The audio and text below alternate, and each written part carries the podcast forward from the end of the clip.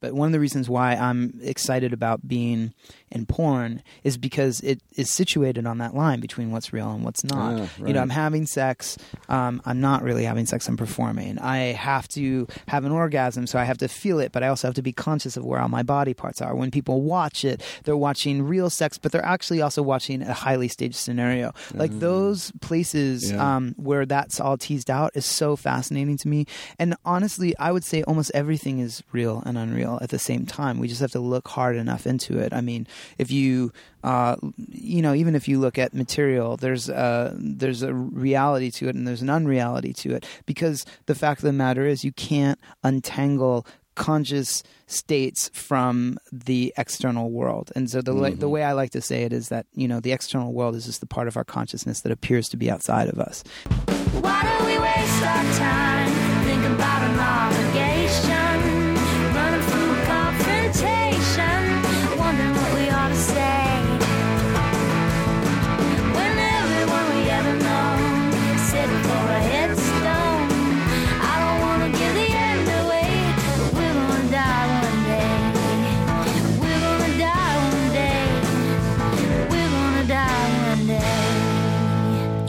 That was the great Carsey Blanton singing her tune, Smoke Alarm. Great song, Smoke Alarm. You can hear the whole thing at the end of the podcast. We're back. I'm back. You're back. That means we're back. Wonderful to be here. It's fucking hot in Vancouver tonight. It's 11:15 p.m. Sunday, the 30th of June, I believe. And it's actually hot in Vancouver. It's way hotter everywhere else, though, so I'm not complaining. I think it's like setting global temperature records right now in Southern California and the Southwest. So my heart goes out to you people down there. I hope you got some misters going on, some AC, some fans, some kiddie pool in the backyard, some bag of ice down your pants, whatever it takes. Thank you for the feedback on the last podcast with Ari. When I first uploaded it, it was in two channels somehow. And I don't really know how this happened, but when I was editing it, my voice was one file and Ari's voice was the other file. And so I was going through and removing some of the places where I go, okay, cool, right, you know, just noise, which I know is irritating. And then I forgot to merge them together into one mono file. So when I first uploaded it, some people were like, yo, you guys are moving back and forth across my brain too much. So I re-uploaded it. So if you listen to part of it and just got fed up and stopped and you want to hear the rest, if you go back to iTunes now or any of the other spots where you can hear the podcast, I uploaded a file that's mono. So that should be taken care of. Now, since I mentioned it, let's go through some of the places you can find the podcast. It's on Stitcher. It's on iTunes. It's at my site, chrisryanphd.com. It's on feralaudio.com, along with the Duncan Trussell Family Hour and a slew of other fantastic podcasts are there at Feral Audio. I'm happy if you get it anywhere, but if I had to pick, I'd probably say you can go to my site because at chrisryanphd.com, not only do you have access to the amazing Sex at Dawn t-shirts brought to you by Sure Design t-shirts, suredesignT-shirts.com in Thailand, designed by Levi Greenacres at levigreenacres.com, who's a very cool guy. I talk about the two of them in every podcast because they're fantastic. The t-shirt people and the designer really put it together and did something cool. Anyway, the reason I'm sending you to my site, aside from the fact that I'm paying for unlimited bandwidth and all that other crap, is that you can comment on the individual episodes. There are photos of the guests. There are show notes. There's some, you know, to some of the music, some links to books, things like that. You know, when I have time, I put up a lot of that stuff there. But in any case, it's a good spot where you can leave a comment. You can talk to other people about the episode. You can tell me what you liked and what you didn't like, and so on and so forth.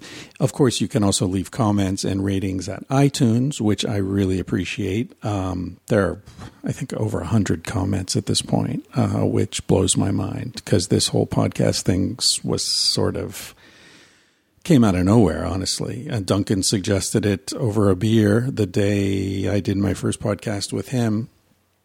And I thought, yeah, all right, well, I'll give it a shot, you know, why not? And next thing I know, it's become my number one best excuse for not writing, because I feel like I'm doing something as opposed to trimming my toenails or cleaning the mirror in the bathroom or any of the other millions of things that writers get up to when they should be writing.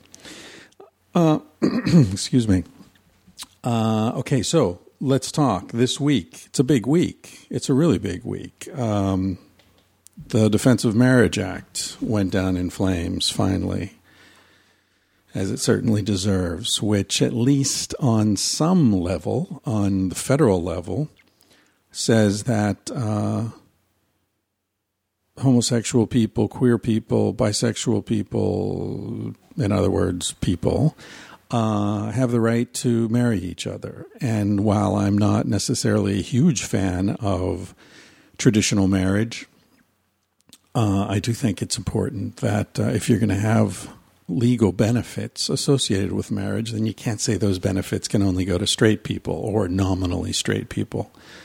That's just bullshit. So I'm really happy that the country is finally acknowledging that two men or two women who love each other should have the same retirement benefits, tax benefits, survivor benefits, and so on.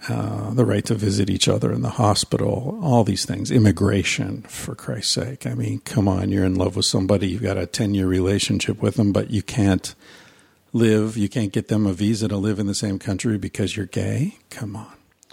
So anyway, I'm really happy about that. So that's the first thing I wanted to talk about.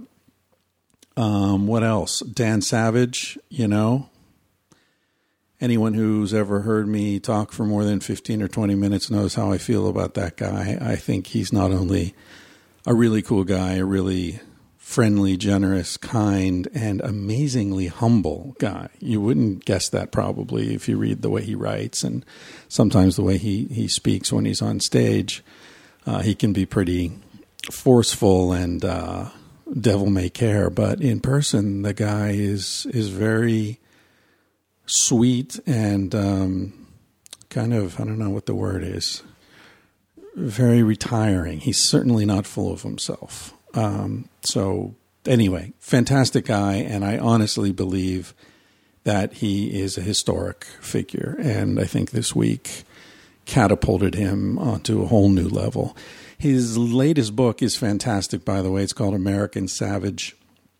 I highly recommend it. I got it, read it, first half of it on the flight to LA a couple weeks ago when I was going to go see him in San Diego, where he received an award from the American Humanist Association. And I had to stop reading in the plane because after laughing out loud, which I don't care about on the plane, I got to a point where I was about to start crying out loud, and I just had to stop. And, you know, man, nobody likes to cry, but that dude can write. That dude can take you right where he is, and you feel like you're there with him. And it's a pretty amazing book. So highly recommended, American Savage. Another book I've read recently is Frans de Waal's latest book called The Bonobo and the Atheist, which is a very interesting look at how the impulses that eventually lead to religious doctrine and dogma don't come from God, as most religions maintain in one way or another. They actually come from within our primate programming, our evolved tendencies. I prefer to programming since we're not computers. Very interesting book, a very subtle look at this ongoing debate between, on the one side, people like Christopher Hitchens, Sam Harris, Richard Dawkins, and on the other side, a more those are the atheists, what I sometimes think of as fundamentalist atheists, Bill Maher, people who think, religion is just dumb and the source of evil. And then on the other side, you've got the religious people, obviously, who are saying, no, religion is wonderful and sublime and the source of good. Frans de Waal finesses that debate in a way that I think is far more accurate and interesting than the caricatures that are produced on the two extremes. So definitely recommend that, The Bonobo and the Atheist. If you want to read my very personal review of the book, in which I talk about how I met Frans de Waal and got some insight into his character as a man, you can check out my blog on Psychology Today, and I also cross-publish it on my website, chrisryanphd.com. Okay, what else can I talk about? Some shout-outs to people. Barone sent me a beautiful email. Thank you very much for that. Started off, if I remember correctly, saying something like, you know, I'm not the kind of person who writes emails to authors, but here I am. I've written a couple emails or letters myself that began on a note not dissimilar to that over the years. I also wanted to say, hey, Sally, you Australian pervert. Very nice to hear from you. It's good to know there are perverts in Australia. And Troy in the Outback. For some reason, there seem to be a lot of people in Australia who listen to the podcast and get in touch. I've sent, I don't know how many T-shirts to Australia already, at least half a dozen T-shirts to Australia. Getting a lot of orders, a lot of international orders. Sent one to Korea today. Lots to Canada, of course, although that's not really international, but... strangely, it's a lot cheaper to send a T-shirt to Canada from L.A. than it is to send it from Vancouver. I don't know what the hell's going on with that, but it must be because of all the socialism up here. Ironic. That was meant ironically. Okay, what else? Aziz Ansari, the comedian, the guy who's on Parks and Recreation. Very funny guy. Somebody... What happened? Somebody... said he'd mentioned our book or something. I don't remember exactly what it was, but I said something. I put a thing on Twitter, said, hey, if anybody knows Aziz Ansari, put him, tell him I'm a fan or whatever, because I heard that he had liked our book. I don't remember how I heard that. Maybe he tweeted it or no, I don't know what the hell it was. But anyway, I heard he liked Sex at Dawn. And next thing I know, I got an email from him. And we've been corresponding about... primate sexual evolution. Interestingly, I guess he's working some mating behavior stuff into his material. So we'll see. I'm going to go down to LA in a few weeks, sometime early August, I think. And we are scheduled to get together. I'll try to interview him for the podcast. I try not to be a pain in the ass about asking people to be on the podcast. I'll sort of mention it offhand, and if he's up for it, we'll do it. If not, I'm not going to push him. The dude. It's got a lot going on, I'm sure. But I'll be interviewing some really interesting people down there, including the world's greatest close-up magician, who's also a very, very smart guy. Jamie Ian Swiss is his name. It's a great a profile of him in The New Yorker. You can Google, check him out if you're interested in that, or you can just wait and listen to the conversation. And I'm going to interview a couple other people. I'll tell you about them later. Okay, this is going on a little too long. I don't like to keep you waiting that long before we get to the guest, who is today Conner Habib, who I met through Duncan Trussell. Conner is one of the smartest guys around, I gotta say. He's it was a really interesting conversation we had. I had never met him, so you're hearing a conversation between two people who saw each other for the first time about 10 minutes before the mics went on. We met at a cafe in Topanga Canyon where Cassie and I were living a couple months ago, which is just north of LA, sort of cuts into the mountains from Malibu. And I was going to show him around Topanga, but I met him at this cafe. We jumped in my car. We drove up the mountain. By the time we got halfway up the mountain, it was completely fogged in. So he didn't see anything in the end, except we just sat there on this little parking area that's overlooking the Pacific, but we couldn't see the Pacific. So we were just in a cloud for the whole conversation, which was pretty cool in its own right. Okay, Conner. Who the hell is Conner? Conner is, as you'll hear, he's a gay porn star with about 120, 115 movies or something like that.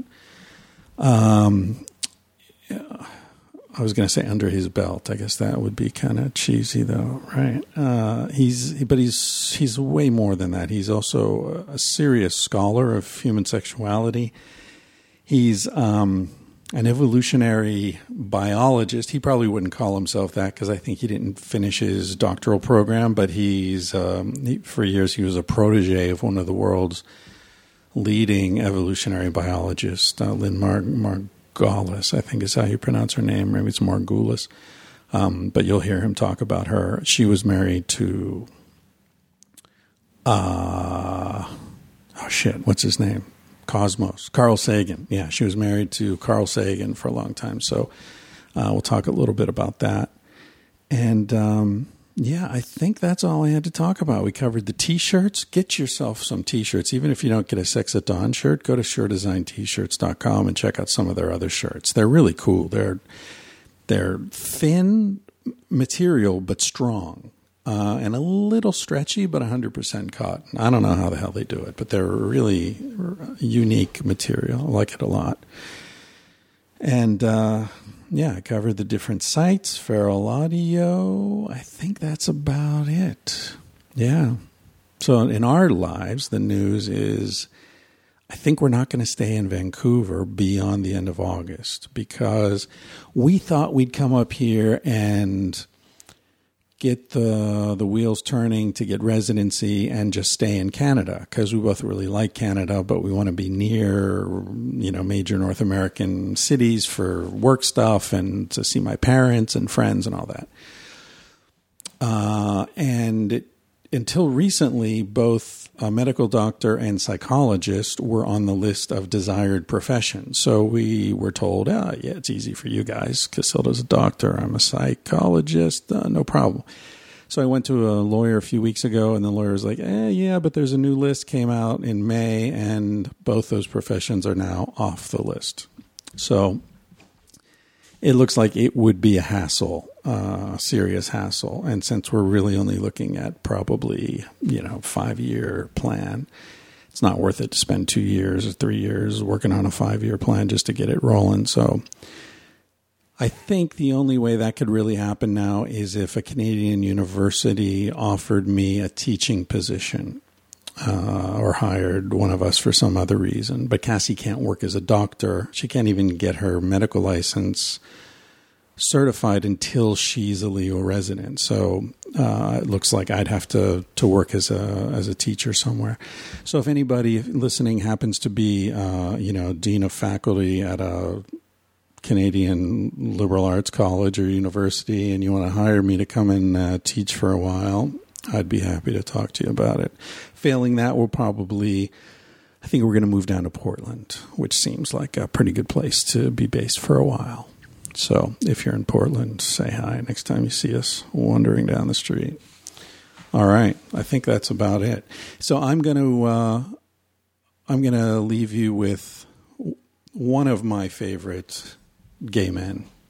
And before I do, I should say something about it. Gay men have played a really important role in my life. I'm straight. I've never really, I'm pretty far to the end of the Kinsey scale.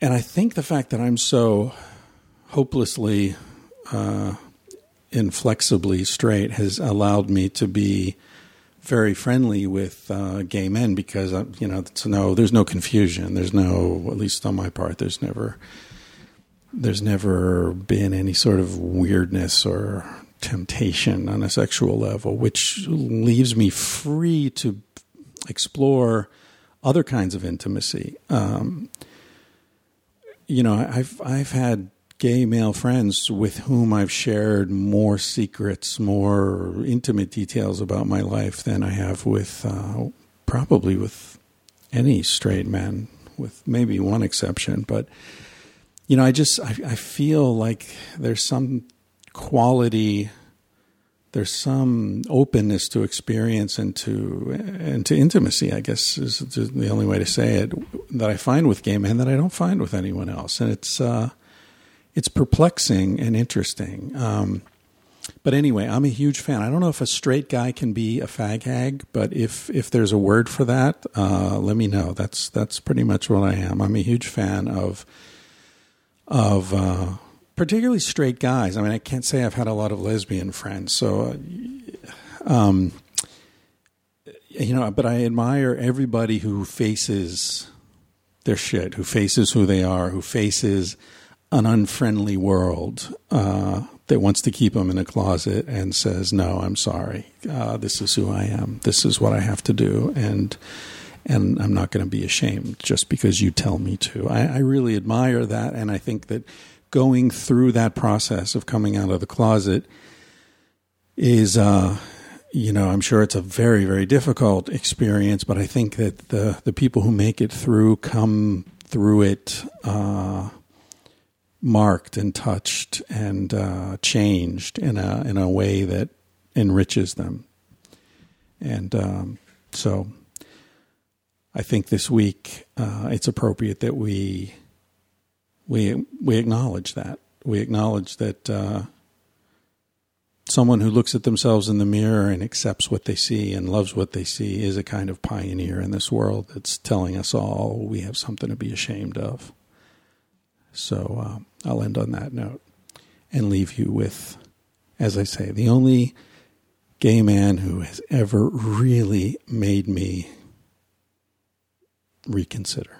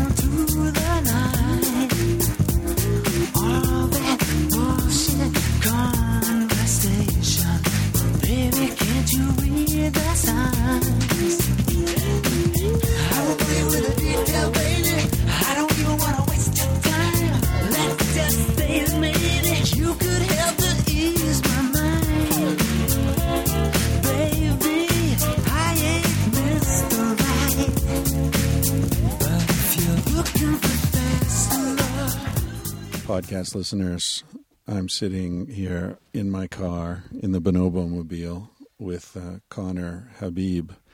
We're in Topanga. I was going to give him a bit of a tour of Topanga Canyon, and because I guess you're going to be moving to L.A. sometime soon. Yeah, I think so. And unfortunately, it's a strangely foggy day. It's a tour of the fog. It's a tour of the fog. So I left San Francisco, and you brought me right into the fog. Right, right. We're up in the clouds.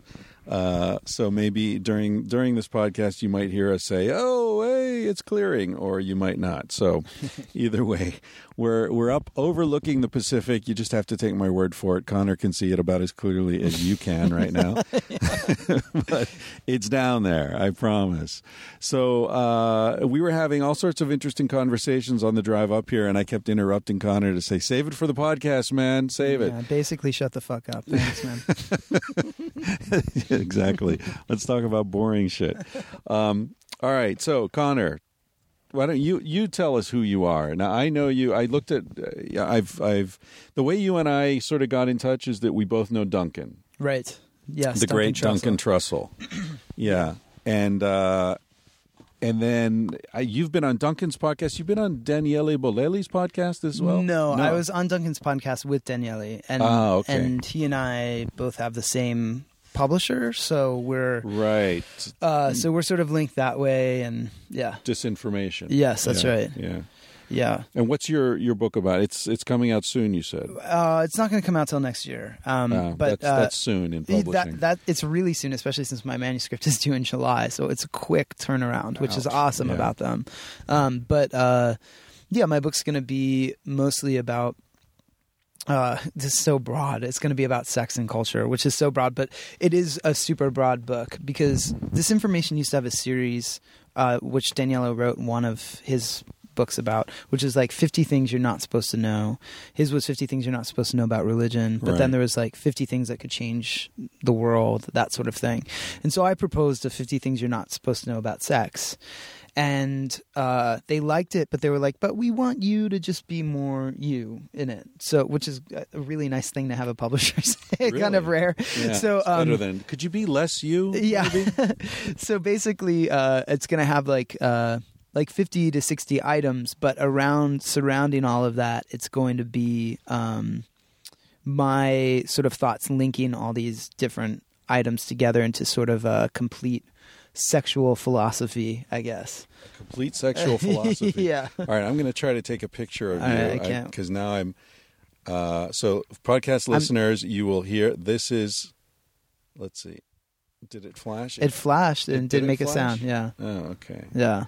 No, but it still came out terribly. Yeah, I'm too backlit. Because of the fog behind you. All right, we'll do that later. Okay. Okay, so 50 things you should know about sex. That you're not supposed to. But the book is going to be entitled, it's getting away from the 50 Things series, I think. Yeah. And so the book is tentatively titled Everything You're Not Supposed to Know About Sex, but I don't like that title, so I'm going to change it by the time I turn it in. And I'm not sure what, so maybe you can give me a great title by the time we're done here. But it's all cultural, historical, and some scientific stuff about sex, and then just sort of woven together in a how can we actually create a sexual ethic, and where does all this fucked-upness about sex come from, which is what you that's a good word. Yeah. It's all no spaces, and then you do sort of similar thing from a different angle.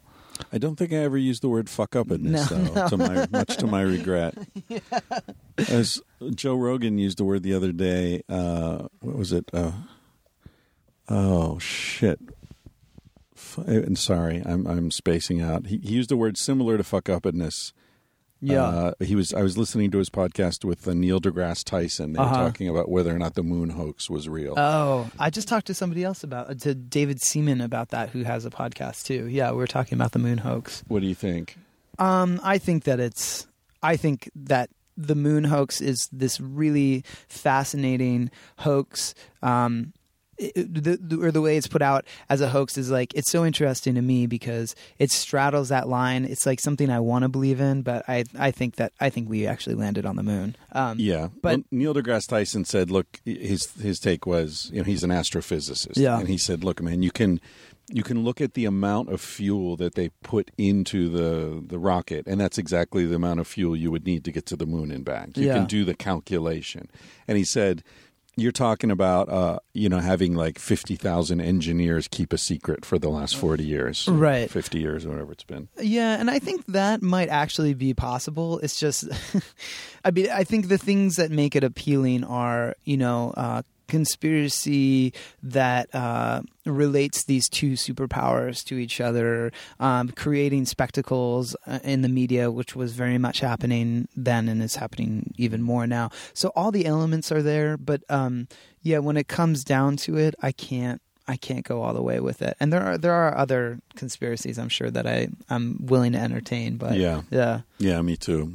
It's funny, the whole conspiracy thing, because it's all, you almost suspect that the government would encourage some conspiracies in order to discredit the real ones, so confuse, the crop circles or the goats having their livers surgically removed and all this weird shit. Wait, anyway. No, I don't want you to skip past the animals surgically, having their things. They seem to core out their assholes too. Yes, it's like a precise incision. Yeah, that has even split hairs somehow when they slice. So I don't know where to go with weird shit like that with that and the crop circles. I mean, I have very.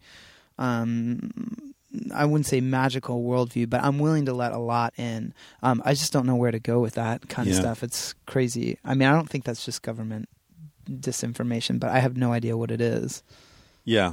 Well, who knows? I mean, we're so far removed from the original information, who do I know? Nobody. I don't know anyone who's ever examined personally an animal that people are claiming, right. So it's all second, third, fourth hand information. Right. And by that point, who the fuck knows?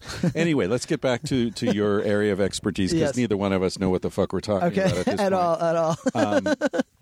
At all. So what are some examples of fuck-uppedness in the world of sex? Okay. So one of the things that I write about, I mean, I'm using other people's scholarship, and then my contribution is sort of a philosophy uniting other people's scholarship. So one of the things I write about is the where shame for masturbation came from, for example.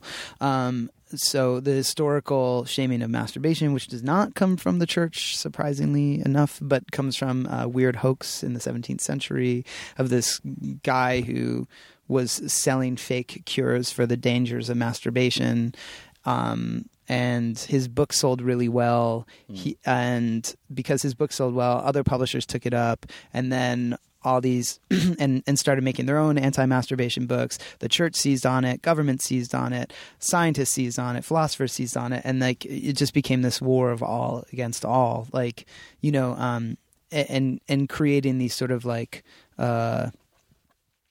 I call them ideological parasites in the book. So you've talked about this a little bit too. It's if somebody is going to stick their hand down their pants, which we know they're going to do, we know a dude is going to stick his hand down his pants to masturbate. And then suddenly when he gets there, he thinks, hell, then somehow the church has found its way to create an ideological structure which latches on to a perpetually generating engine, which is sexual thought. Right. We know we're going to have sexual thought all the time. Right. So it draws its power from this thing that we're always thinking about, and it sucks the life from that, and then it makes us think about that constantly. So I think that's why lots of people latch onto sex as sort of a power grab now, as they know that we're going to be thinking about it all the time. So if they can insert themselves into that sexual thought field, then we're fucked, because they have unlimited energy for their institution and for the image of institution. That's a good way to put it. Yeah, I'm surprised that religion hasn't latched on to shitting. And other unavoidable biological processes, every time you shit, you should have to genuflect or ask God's forgiveness or something. That. Well, it has done it with eating, right? But not. Oh, that's a good point. Yeah. And then I guess, I would say there's some sort of I don't know, maybe they were just too embarrassed to lock into shitting, but we do feel shit shame. So where does that come from? Yeah. Do you think? I don't know. That's a question I've thought about. More than I'd like to admit, probably. Every day when I shit, I cry and I think about why. I've thought about it because I've spent a fair amount of time around dogs and cats, and both dogs and cats seem to experience shame around shitting. They like to be private. They like to be alone. They get a weird look in their eyes if you watch them when they're shitting. They're like, dude, could you just leave me alone for a minute here? There seems, maybe I'm projecting, but there does seem to be some sort of shame. Right. Do you think that they absorb that from domesticity? That's a good question. Yeah. Maybe they pick it up from us, right? Yeah. But then on the other hand, we were talking earlier, I've traveled a lot. I've spent a lot of time in India and other cultures where there does not appear to be any shame associated with shitting. Right. So now that could mean that, okay, it's not a human thing, and because some societies have it, some don't. Or it could mean it is a human thing and some societies have erased it. Right. Or because of whatever, the lack of plumbing. I remember one time I was in a little town called Pushkar, India, and I had just drunk a bang lassi, which is bang is like it's like green tofu made from marijuana. Okay. And it's a sacred substance in the Hindu religion. And so in sacred towns or during, religious festivals, you can get bang and you can either just eat it straight or they'll mix it into a yogurt milkshake, a lassi for foreigners. And I had been in India about 6 weeks at that point and I fucking hated it. Mm. I was going crazy. It was just so annoying and it's so intense. It was just overwhelming me. And one day I had a bang lassi in this little village, Pushkar, in the desert in Rajasthan. And I was walking back to this guest house where I was staying, and I was stoned, really stoned. And there was this old woman squatting by the side of the road, taking a dump, which you see all the time in India. Okay. And as I walked by, she looked at me, smiled, and put her hand out asking me for some money. I was like, wow. And I had this moment where I was like, I get it, Wow, okay. I just clicked in, and from that point on, I loved India. Oh, I'm not shitting. So that's that's fascinating. Not the shitting, but the shamelessness. Yes, absolutely. That's what I admired. Well, little kids like shit in front of you without, you know what I mean? They don't have any problem. You see like that great thing where you see like a little kid like running if he's still wearing diapers and he's having a good time, and then he's.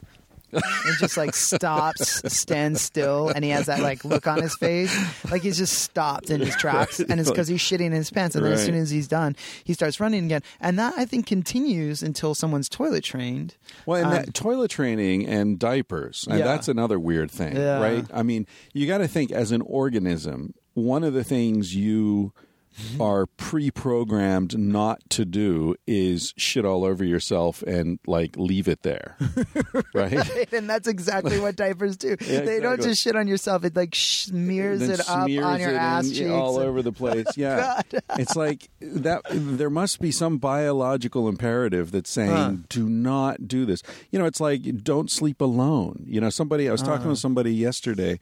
And she was telling me about this documentary called Babies, which I have to watch. Oh, I've heard of it, yeah. And they like follow, I think, 4 or 5 babies you know, from different cultures around the world. Yeah, it was filmed by child molesters. No, I'm just kidding. Oh. This is really no, that's up. A different version. They have their camera. Just follow little kids around. Yeah. I know. It's funny. I don't know if you do this, but I always think of like the porn equivalent to anything I'm talking about, like... Right. Yeah. Well, everything I talk about is the porn equivalent of something else. Oh, okay. Anyway. Yeah, we have to get to that. You're also a gay porn star. I am, yeah. Do I have to say gay porn star or are you just a porn star? As long as you keep star, I don't mind. Yeah. Have you ever noticed how there are no, like, porn character actors? Yeah, everybody's a fucking star. Honestly, I felt uncomfortable calling myself a porn star. And then, like, I've made 150 movies or something by now. So it was like, okay, I can say that now. Yeah. But there was definitely a period where I would say porn actor or I would say, and you really are acting, or I say porn performer, but none of it sounds right. Like, so for some reason, society has insisted on porn the word star. Yeah, that's a funny thing. Yeah. Anyway, but okay, let's frame who you are before we go on with our discussion of baby shit. Smearing just shit on the ass cheeks of children. So people, these poor people who are being subjected to our conversation, have some idea who the hell we are. Okay, so they know who I am. So you are an evolutionary scientist. No, I'm not a scientist, but I did study evolution in grad school for 3 years. It was all the doctorate seminars. I didn't do lab work because I was incapable of that. But I studied the scientists themselves, the history of science, and I studied organismic and evolutionary biology. Yeah, and that's where you met Lynn Margulis. Lynn Margulis, yeah, she was. So what happened? The way that played out was I was admitted to the MFA program in creative writing. I knew Lynn was there. At what school? At UMass, University of Massachusetts. Yeah, at Amherst. Yes. So I knew she was there. I knew that I thought she was awesome. So I just went up to her one day and I said, hey, I'm in the MFA program. I stopped her in the hall and she said, what does this have to do with environmental evolution? And then I told her, I went to be in her classes, and she was so open because she you know, she loved the humanities. She wrote a book of short stories. She lived on Emily Dickinson's property. Oh, you know, really? She's a great writer. She loved literature. So she was like, yes, come. And so then after that, I just took all the doctoral seminars. I went to for 3 years, I did independent studies with her. I took their summer classes. I went on trips with them. So she became actually like my surrogate mother, actually, in a weird way. I mean, that's what she referred to herself as. And so we I just spent a lot of time with her. So that's where I got my evolution and science education. Wow. And then and after that, I moved to San Francisco and became a porn star. So that's what you can do if you go to school for organismic and evolutionary biology or get your MFA. You become a porn star. The next logical step. Exactly. Yeah, yeah. Which she loved. I mean, I still have a message on my phone somewhere. I saved it. She died 2 years ago now. And but she has this message where she's, Habibi. She calls me, you know, by my porn name.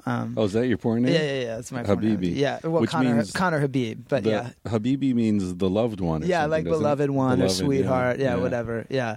And so, porn and now I'm giving lectures across the country, universities on and other organizations on sex and that sort of stuff, and I'm a writer, and that's pretty much it. Yeah. And you're writing. I mentioned earlier. I read your a very well written. What would we call it? Story, memoir, but it's essay, autobiographical. Yeah. In Salon about sex at rest stops. Yeah, that's right. Highway rest stops. And I'd like to point out again that Chris brought me here in his car, and we stopped on the side of the road. Well, that's what gave me the road. That's what gave me the idea. It's like, you know. Yeah. Yes, ladies and gentlemen, you will actually be here for my conversion. It's true. Yeah. It's true that gay guys can convert you. Let's see how open this guy really is, folks. I'm afraid you're the last in a long line of. If I were going to be gay, God, life would have been so much easier. You think so? Well, yeah, I mean, it would have been harder in some ways, but it'd be a lot easier to get laid. That is absolutely true. I'll tell you what, dude, I've been in a lot of rest stops. I've never gotten laid in one. I'm sorry. So, yeah. I mean, that is the tragedy of the straight culture, that you can't just have sex on the side of the road with a stranger. In the bushes, wander off into the bushes with your ticks on your legs. No, that doesn't happen for the straight people. No, I'm afraid not. So actually, I guess it's cool to talk about sexual orientation and that. You're not in the closet, right? I need all my fans to know who've watched like three guys jizzing on my face at once. I'm attracted to men. You're okay with that. Yeah. Although there are guys who are gay for pay, right? Yes, that's right. Can you tell when you're on the set with a guy who's not actually gay? Usually I'll know ahead of time. Like the studio would usually tell me ahead of time just to sort of prep me for it, because there's stuff that some people who are gay, when they practice homosexual acts, will not do. Like my best friend in porn is what you would call gay for pay. He's straight identified as this guy. His name is Girth Brooks, and it's a great porn name, isn't it? It's so awesome. So so he does he wear a cowboy hat? Yeah, no, but the girth part is definitely appropriate, I will say. I think girth, I have to say, I tweeted this just the other day. I think girth is a much underappreciated aspect of the penile discussion. It really is. People don't talk about it much. No, it's crazy. All these studies on penis size and, you know, do women prefer this? What does the size matter? Blah, blah, blah. It's always about length. Yeah. You know, and the fact is that deep inside the vagina, there are very few nerve endings. And there's not even quite as deep inside a vagina as we think there is, right? Like it's vagina shapes itself to the penis. Yeah, exactly.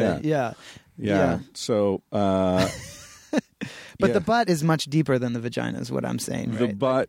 Yeah, I guess because it's it's the whole digestive tract, really. You get to go right up. Yeah, exactly. Girth is more pleasurable for, in my understanding, girth is more pleasurable for women because it creates more stimulation when you stretch out the sides of it. Yes. Right. Yeah.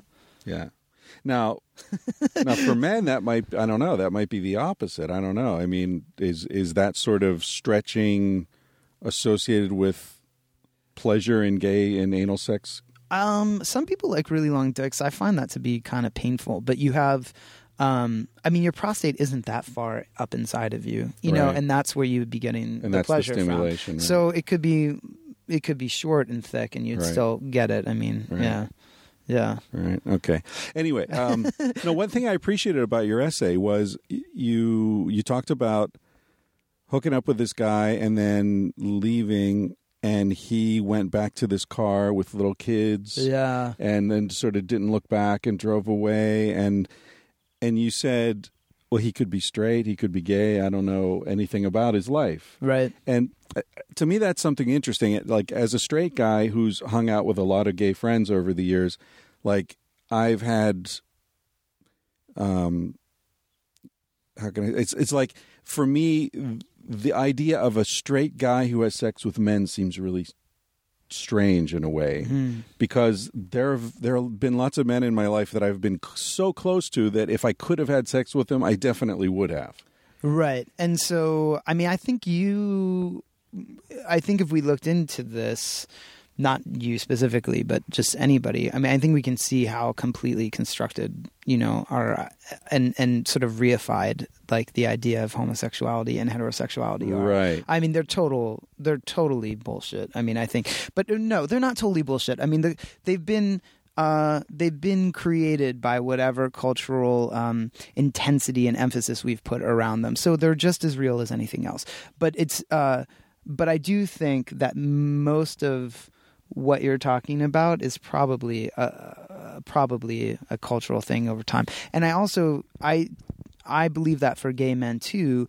Like there are so many gay guys that protest, like, "Oh, that pussy is so gross," like that. And I'm like, savage. Man, you don't really feel that way. I don't believe it. Huh. You know, I mean, I do believe it. I do believe that they are experiencing that feeling. Yeah, but.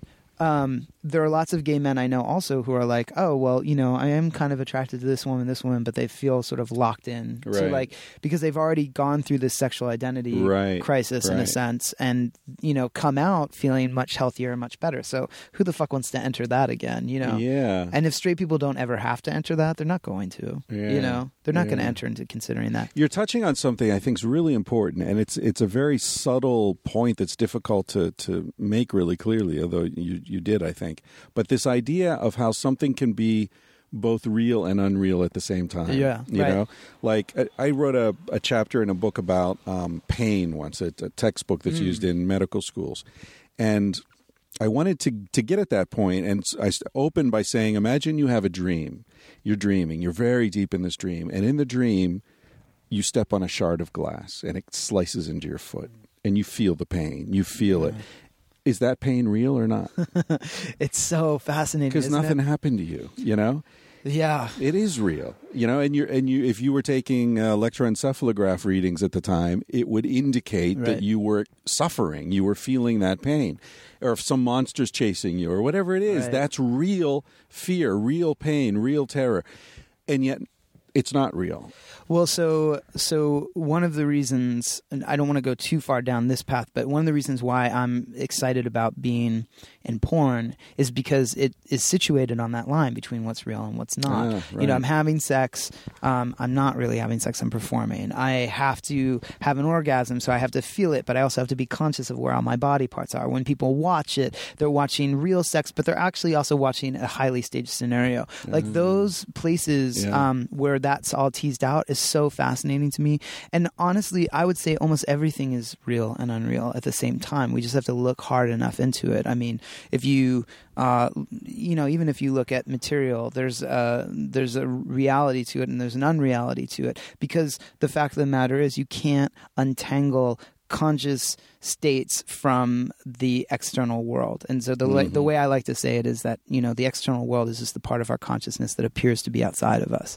And so it's like it's all sort of flowing around in different evolving states of consciousness, and some of them feel solid and some of them don't. And I don't really feel like there's any way to dispute that. That's something that I don't really understand about science, when they say, well, it's just external material stuff. And I'm like, but you got that idea from your a conscious awareness. And you have no idea what conscious awareness is. Yeah. Right. And the foundation, well, conscious awareness is just like our brain tricking ourselves. But where did you get that idea from? So it's like it always regresses back into like, well, that came out of your consciousness somehow. So that phenomenologically seems more correct to me. And that is why things are real and unreal at the same time. Yeah. Ooh, sorry, I just... No, that's good. That's good stuff. Yeah. And you were talking, before we turned on the mics, we were talking about Richard Dawkins and how Lynn and Richard Dawkins sort of were at loggerheads for much of their careers.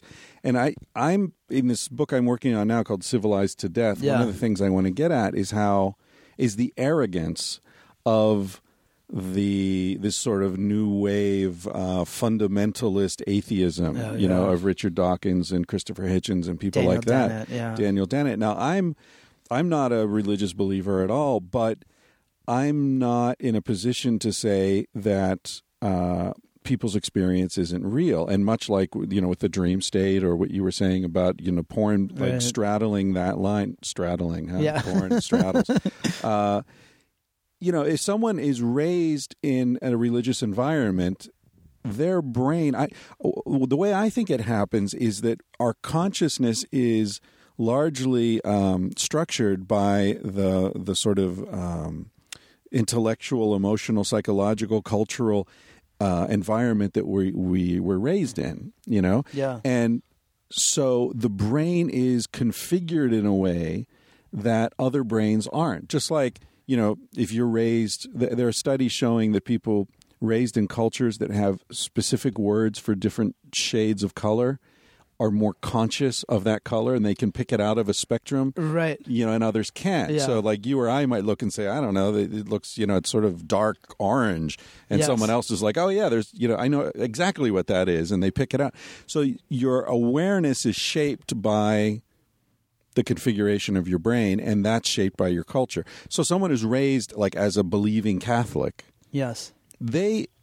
they have real experiences of things that I can't imagine. Absolutely. And the cultural thing begins to affect the pathways of your brain, which begins to affect the cultural thing, which back and forth and back and forth. So it becomes a loop. There's no way to determine it. And Goethe was the one that pointed out that the Greeks never used the color blue in any of their work. So he was like the wine dark sea. The wine dark sea. That sort of thing. In the Odyssey. Yeah. So I find that, also, when it comes to Dawkins and Pinker and all those people, like when they talk about religion and religious experience, for example, like they don't know or ever address anything about indigenous people, right? Which is something that you've worked in. So you've seen that there are differences in consciousness structures between different societies. Right. Like when they talk about religion, they're like, oh, like Christianity as embedded. But like, what about cultures that don't have the same principles of cause and effect as we do, or the same conception of time? So there's this great, there's this great book called Animism by this guy Graham Harvey. Have you heard about this book? Oh, it's so fucking awesome. Really? So he writes about this guy. I can't remember if it was him or if it was someone else he was writing about that walked around Australia with this Aboriginal guide.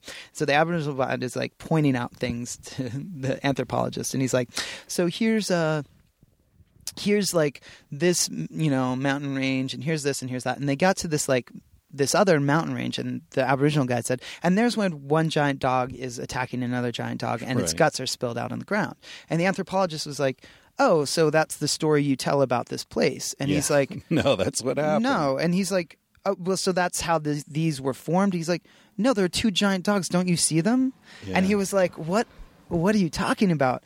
And it's also that same weird thing of, it was Black Elk who said, John Nehart's like, where did the peace pipe come from? And he said, well, Buffalo Woman gave it to us, and then she turned into many different color buffalo and ran away. And he said, well, how do you know that happens? Were you there?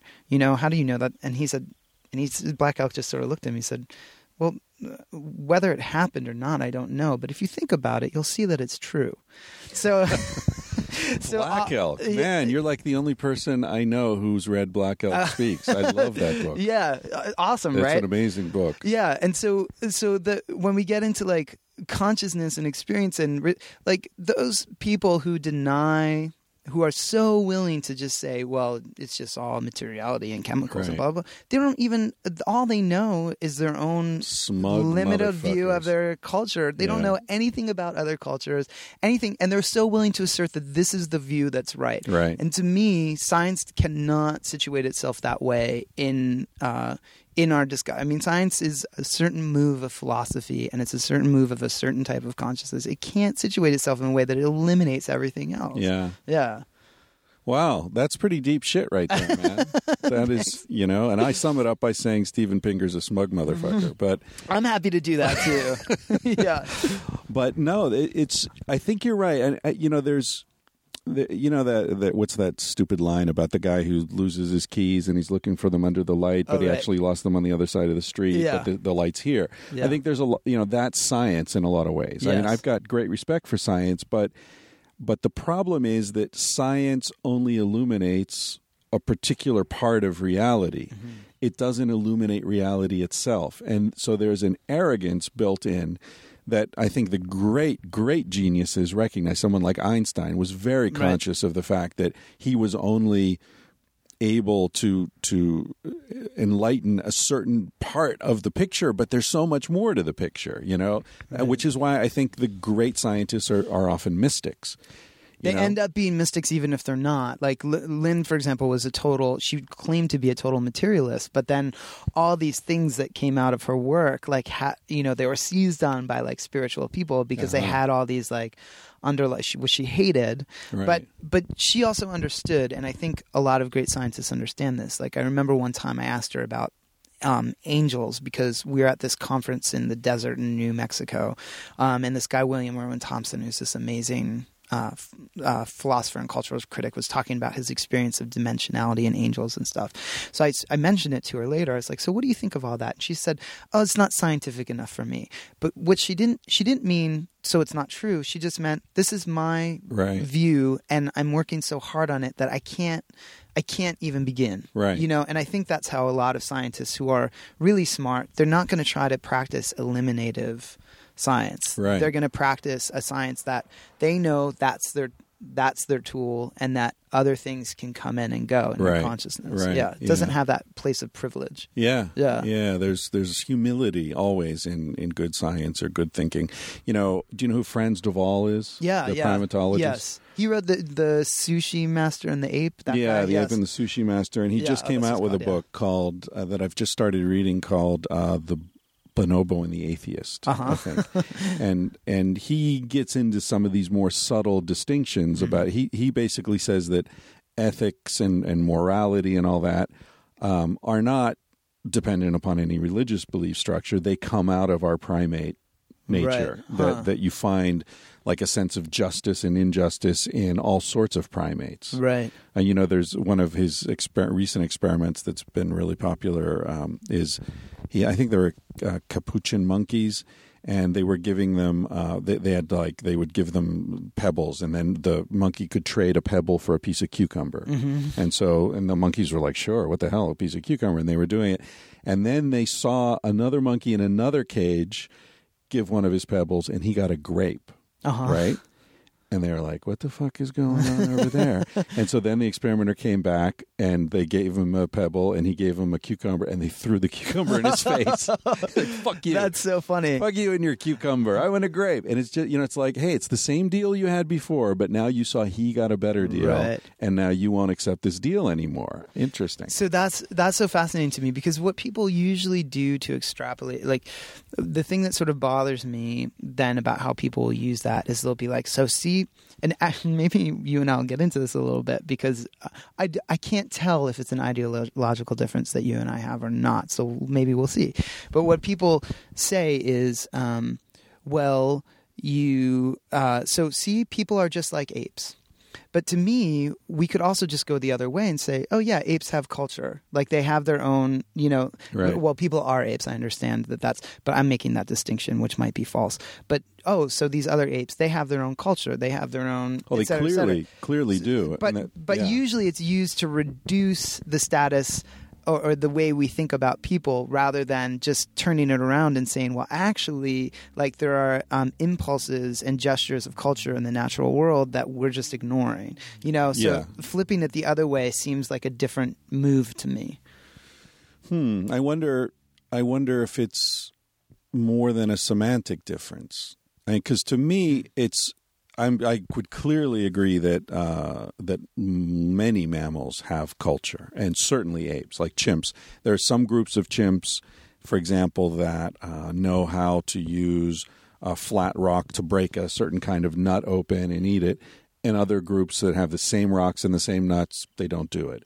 And then you introduce one chimp from this group to the other group, and within a couple of years, everybody knows how to do it. So there, you know, it's passed down through the generations, and there's all that sort of thing. So yeah, definitely there's culture, and interesting. But let's circle back to that, because what I wanted to say about Frans de Waal and the humility of science is, I don't think I've told this story on the podcast before, but when we were finishing, we were near the end of writing the manuscript for Sex at Dawn, and you know, like what you said, I haven't done field work. I was building this argument on other people's work. And one of the people that we used a lot of their work was Frans de Waal, and also Helen Fisher.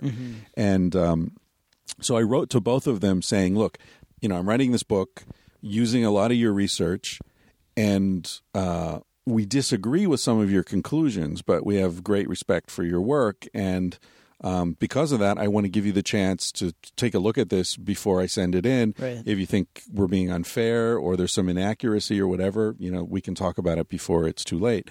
And Helen Fisher said she was too busy, but Frans de Waal said, yeah, please send it. So she regrets that now that the book did so well and the things that you've written about her. I met her at TED like a month ago and had a weird encounter with her there. But anyway...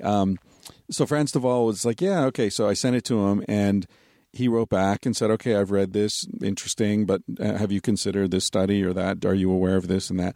And we went back and forth a bit, and, you know, all very friendly. And then he wrote me an email saying, look, you might be right. I don't know. This is a really important work and interesting, and it's an exciting book, and, you know, good luck to you. And I said, can I quote you publicly saying that? And he said, yeah, you can use it as a blurb if you want. Wow. So the blurb on our book from Frans de Waal is the way a dispute over disagreements ended, you know? Yeah. And to me, it's like, that dude is a fucking scientist, you know? He's got no ego invested in being right or wrong. He's just like, hey, okay, you made a solid argument. Good for you, you know? Let me help you. And now we're friends. Like, we've hung out you know, several times. I love that. I love that. And I love when – I mean, I think the trick is I think the trick to being a good scientist is like quite the contrary of like, well, just get rid of all your judgments and all your illusions and preconceptions or whatever. It's actually like, no, just see them and notice them and include them as part of what you've said, right? So it sounds like he sort of did that. Like yeah, you might be right.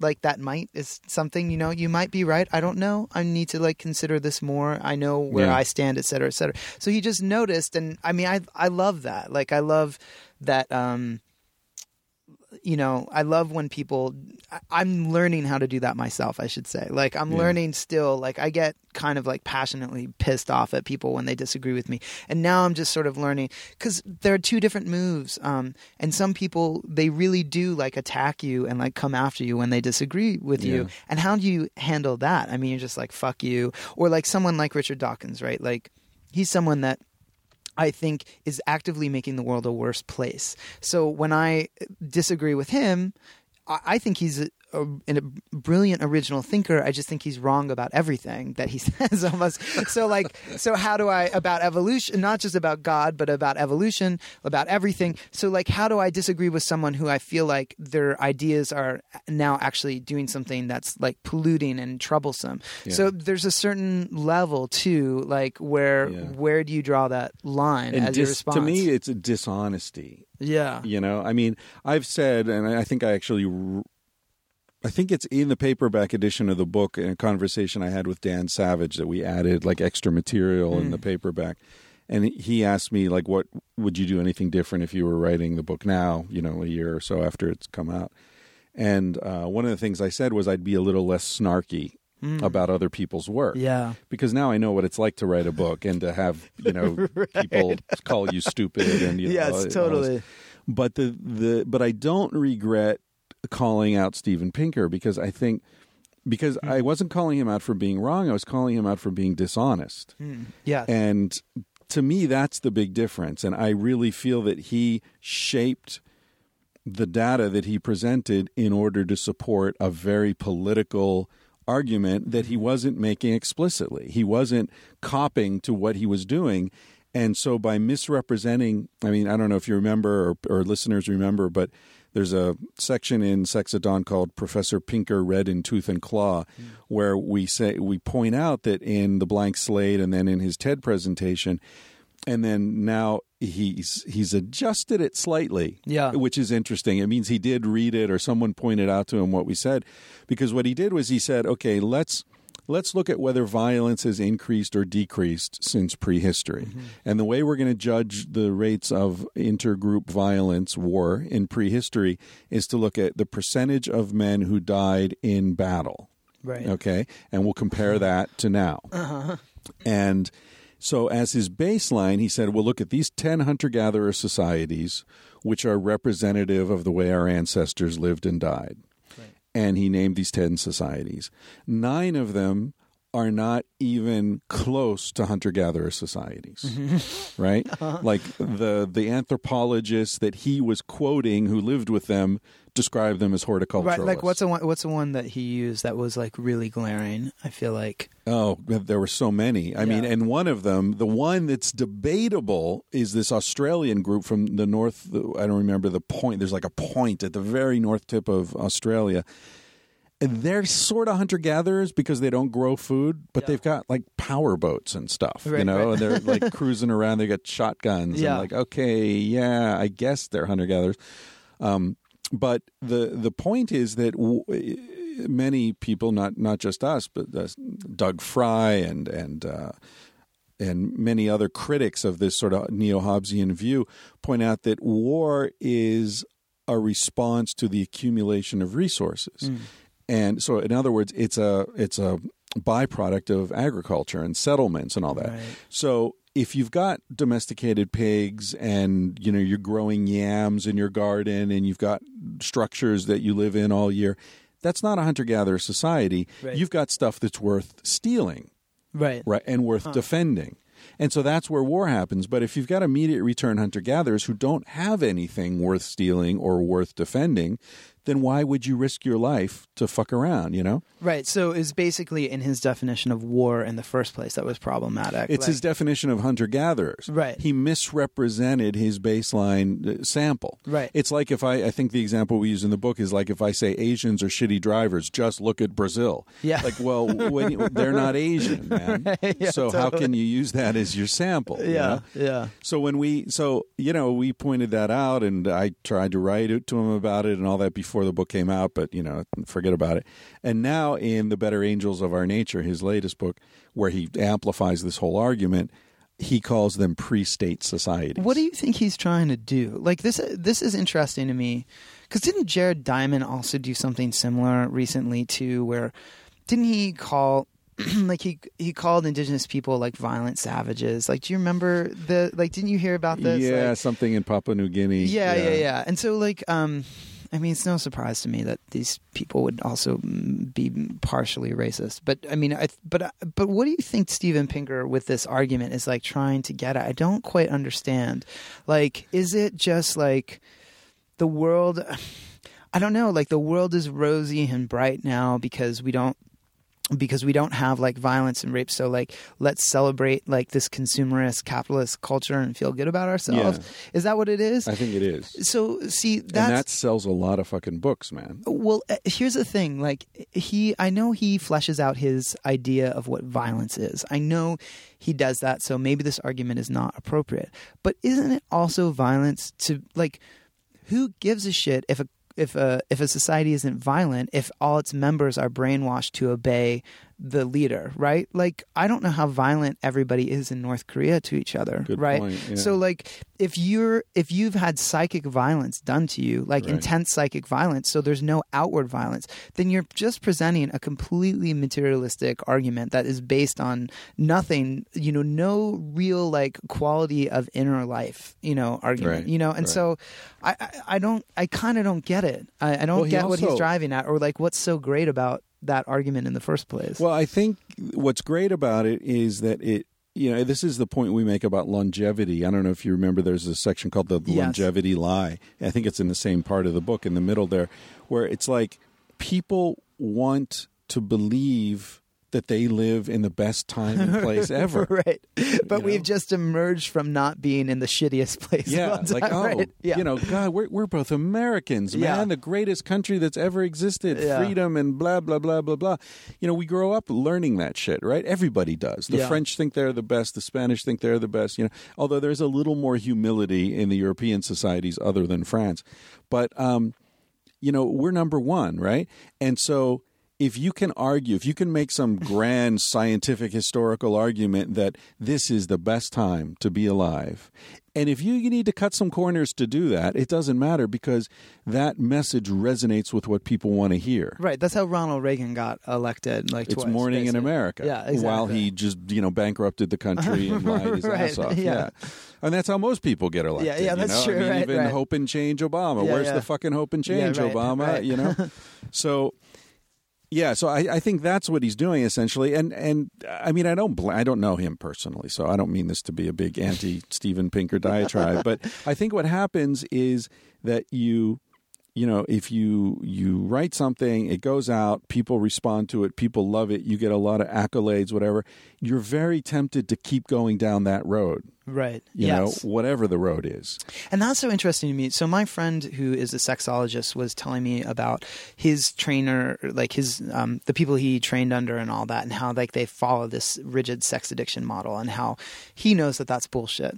And he was saying, you know, some of them see now that this sex addiction thing is based on a false concept of normalcy and like how like if you compare – you know, having lots of sex against what's normal, in quotes, you know, which is like having one relationship with one person. That's, you know, stupid. Like, of course, you're going to think that having lots of sex means sex addiction, means something bad, et cetera. And he said a lot of them were sort of seeing that crack, you know, like they were knowing like, oh, there's something wrong with this, but it's just too fucking late. Like, but I was like, you know, I wish you would just say to them, imagine how much power publicly you would have if you changed your mind and you came out against this field. Like you would be really in this amazing position to be like, yeah, I was wrong, but I can lay out exactly why I was wrong. I can, like, you would fucking skyrocket, I feel like, if you like really publicly decide to change your mind. I mean, I don't get it. And someone like Steven Pinker, I mean, people are going to read his books no matter what at this point, you know? Right. I mean, he could just have pictures of his hair, his giant Gilda Radner hair. Yeah, I know. You got to have that hair. Yeah. I mean, I was thinking if, you know, because I did a TED Talk and, you know, the next book when it comes out, I'll probably go on the Colbert Report. And, I'll get to that level. Yeah. I got to do something about the hair. Yeah, you got pretty crazy hair, man. I got to. It's big and like yellow and red and like you got those big red eyebrows. Yeah. Yeah, it's good. Well, maybe. Okay, so maybe you're saying like that's enough. People go, that guy. You've got your mad scientist dude down there. Right, yeah. Yeah, my wife convinced me to let it grow. Yeah. You know. Months ago, my wife and my ex-girlfriend and her husband, the three of them teamed up on me one night and they're like, dude, you know, you look like such a straight white guy. Because was it shaved? No, it was just, you know, regular, you know, €5 haircut from the Pakistani guy who lives downstairs. Right. And so they were like, you know, you're going to be on TV. You're doing all this shit. You got to let it grow. You got to look more like, you know, who you really are. Like, all right, who I really am is a guy who doesn't give a shit, right? That's who I am. Right. That's the way you can tell by the way I dress, the way, you know, whatever. So, okay, fine. If you guys think so, fine. So I let it grow. And I said, look, the deadline is this TED Talk. Yeah. Because that's big. You know, I'm going to be, that's a big thing. So if it doesn't look good by then, we're going back to square one. And like a week before the TED Talk, it was actually Valentine's Day. I was in San Diego on Fox News on a morning show for Valentine's Day. Imagine that. And my hair was like down to my shoulders. And the thing is, it gets big on the sides, but not on the top. Yeah. So I looked like Benjamin fucking Franklin, man. I looked like a 50-year-old lesbian. You know, I just, it was it's not like Gallagher. Carrot top. It was just not a good look. Yeah. Yeah, so did you cut it for the TED Talk? Yeah. Okay, that's good. Yeah, much to Casilda's chagrin, she was pissed. She's like, "It was almost there." Like, almost sorry, yeah, it's been almost there for 2 months. Exactly. Yeah. She said the longer it got, it would get straighter because the weight would pull it down. I don't think the hair doesn't work like that. I don't think so. No, not. So I have a question for you. Yeah. So I'm because I've heard you mention on Duncan's podcast. The great Duncan Trussell. Yes, and elsewhere, just about this new book, Civilized to Death, right? Yeah. So I want to know a little bit more about where you're going, if you can talk about where you're going with it, because I was really, for a while especially before I moved to San Francisco, like super, super into this like neo-primitivist movement, right? Of like Derek Jensen and John Zerzan and these people who are like, let's tear down civilization, right? And I don't feel that way at all anymore. So I get it's kind of funny, like with Sex at Dawn too, I was sort of touchy. I was like, oh, it has some evolutionary psychology stuff in it. I can't. And then I read it and it was, you know, great. And so much more open than I was really. And so now, like, I'm hearing you talk about this book and I'm like, oh, I don't know about the neo-primitivism stuff, but I don't know if that's your argument. And I just want to hear like a little bit more where you're going to maybe talk to you about it a little bit. Yeah. Well, the thing is, the way I write, I don't really know exactly where I'm going until I get there. Okay. You know? Yeah. It's kind of like the way I see it is like, it's like those cowboy movies where they start digging into the mountain, they're going to mine gold, you know, and then they get in and they hit a vein and like, oh, hey, there's a vein. So you turn and follow the vein. And so you've got a general idea what part of the mountain you're going to be digging into, but you don't know exactly what you're going to find till you're in there. So with that caveat, the general idea is, do you know who Louis C.K. is? Yeah. Okay. Maybe you heard he did a thing, he does a bit, I think it was on Conan or some late night show, where he was talking about being in an airplane and they had Wi-Fi. Yeah, it's great. It was fantastic. And he says, you know, the Wi-Fi cuts off and the stewardess comes on and says, oh, we got to reset the Wi-Fi. And the guy next to him is like, oh, this is bullshit, right? Yeah. And it turns out there is no guy next to him. That's him, right? Yeah, right. He said it in an interview later. But the tagline of that whole bit is he says, these days everything's amazing and nobody's happy. Right, yeah. So that's what I want to explore in the book. Okay. Why is nobody happy if, in fact, everything's amazing? Okay. And the general thesis is that I believe that Western civilization is... The trajectory of Western civilization is taking us ever further away from the sorts of experiences that make life meaningful and satisfying. Okay. And the reason it's doing that is a fear of death. Oh, okay. That because Homo sapiens sapiens, right? We're the animal that knows it knows, yes. Right? Lots of animals know, but we know. And one of the things we know is that we'll die. And so there's this whole edifice built up both within our consciousness and outside in the society to help us, to assist us in denying that knowledge. Mm-hmm.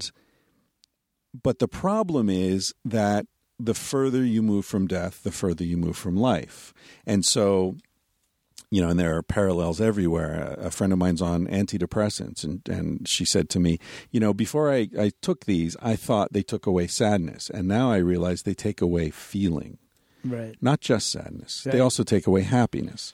Yeah. They take away the extremes. Yeah, SSRIs are really, really fucked up in that way. They destroy your imagination, which is like the worst. And like, my point is I think that's what we do on a social level. Oh, I see. So, you know, I was listening to sorry to interrupt you. No, go ahead. I didn't want to forget this. Another parallel, do you know who Sebastian Junger is? The writer, The Perfect Storm. Yeah, and he wrote the book about forest fires or something like that too. Yeah, Smoke Jumpers, was that him? Yeah. Yeah. Now, his last book's called War. He was embedded for 6 months with Marines in the Korangal Valley. He's like a super macho dude, and, you know, war correspondent.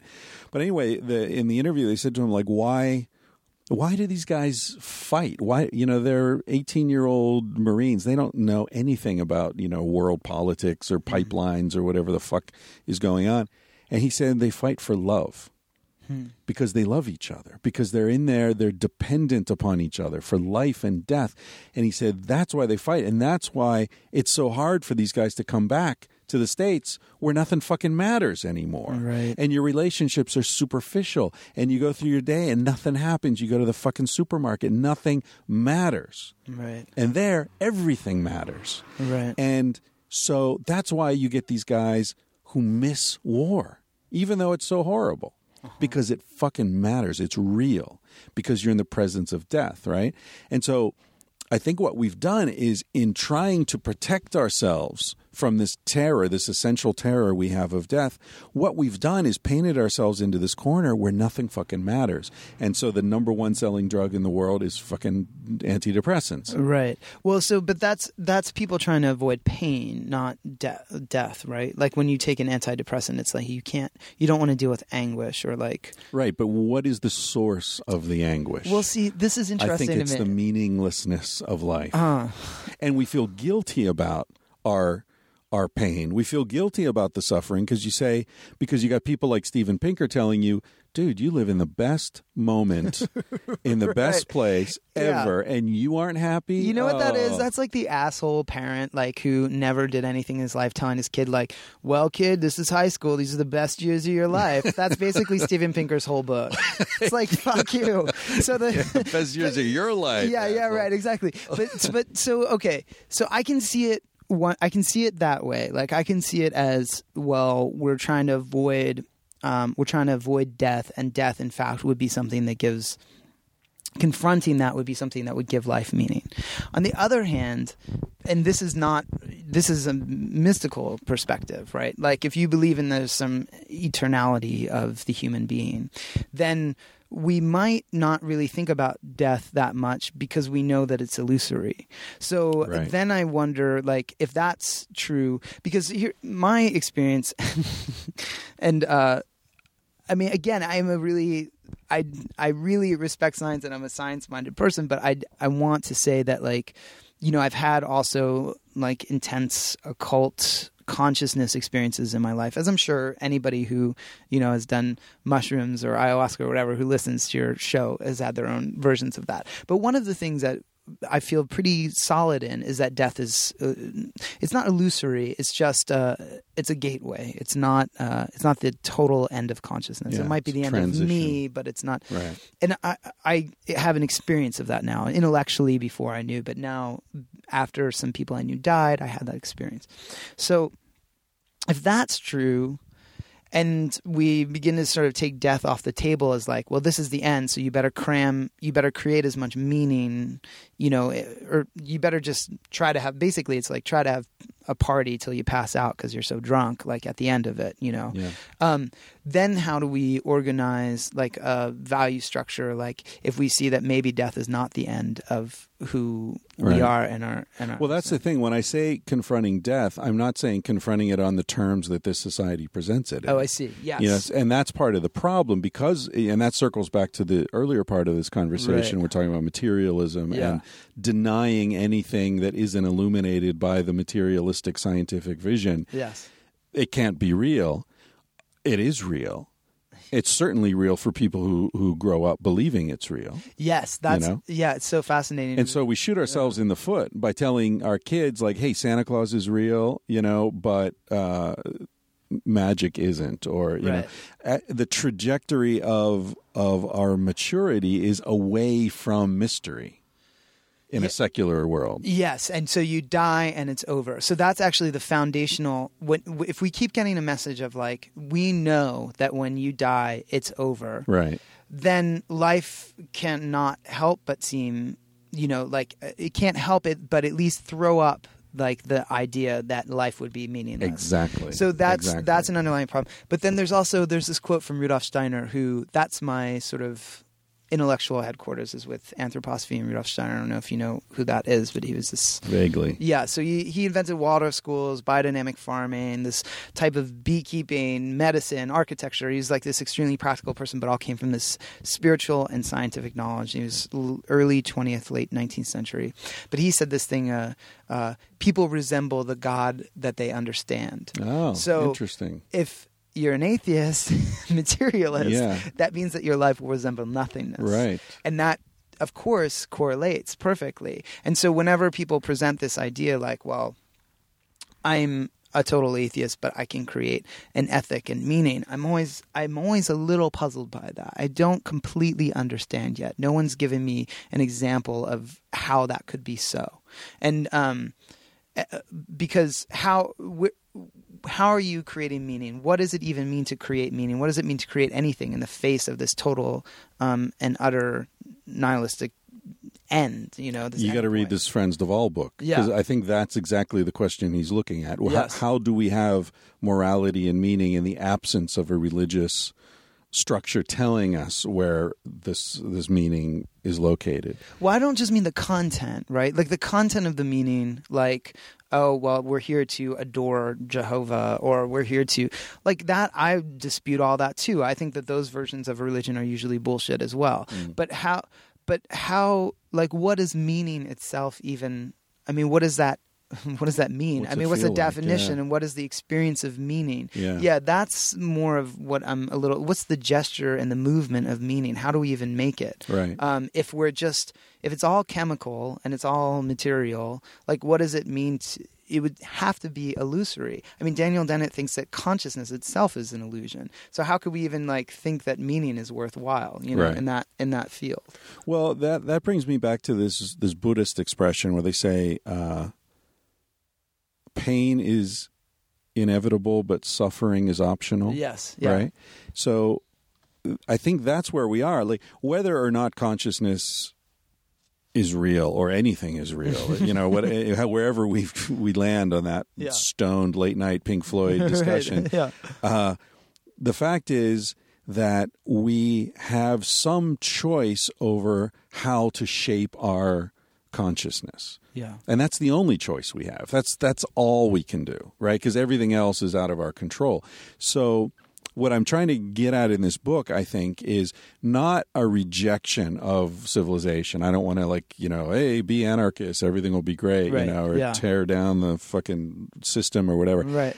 But I do think maybe we've reached a point of sophistication and with the internet and, you know, the means of communication that are no longer completely controlled by, you know, economic powers and all that. And this conversation going out to 10,000 or 20,000 people is an example of that. Since we're at this moment, maybe there's a chance that, I mean, I guess the way to say it is, we are going to live in a zoo. There's no way around that.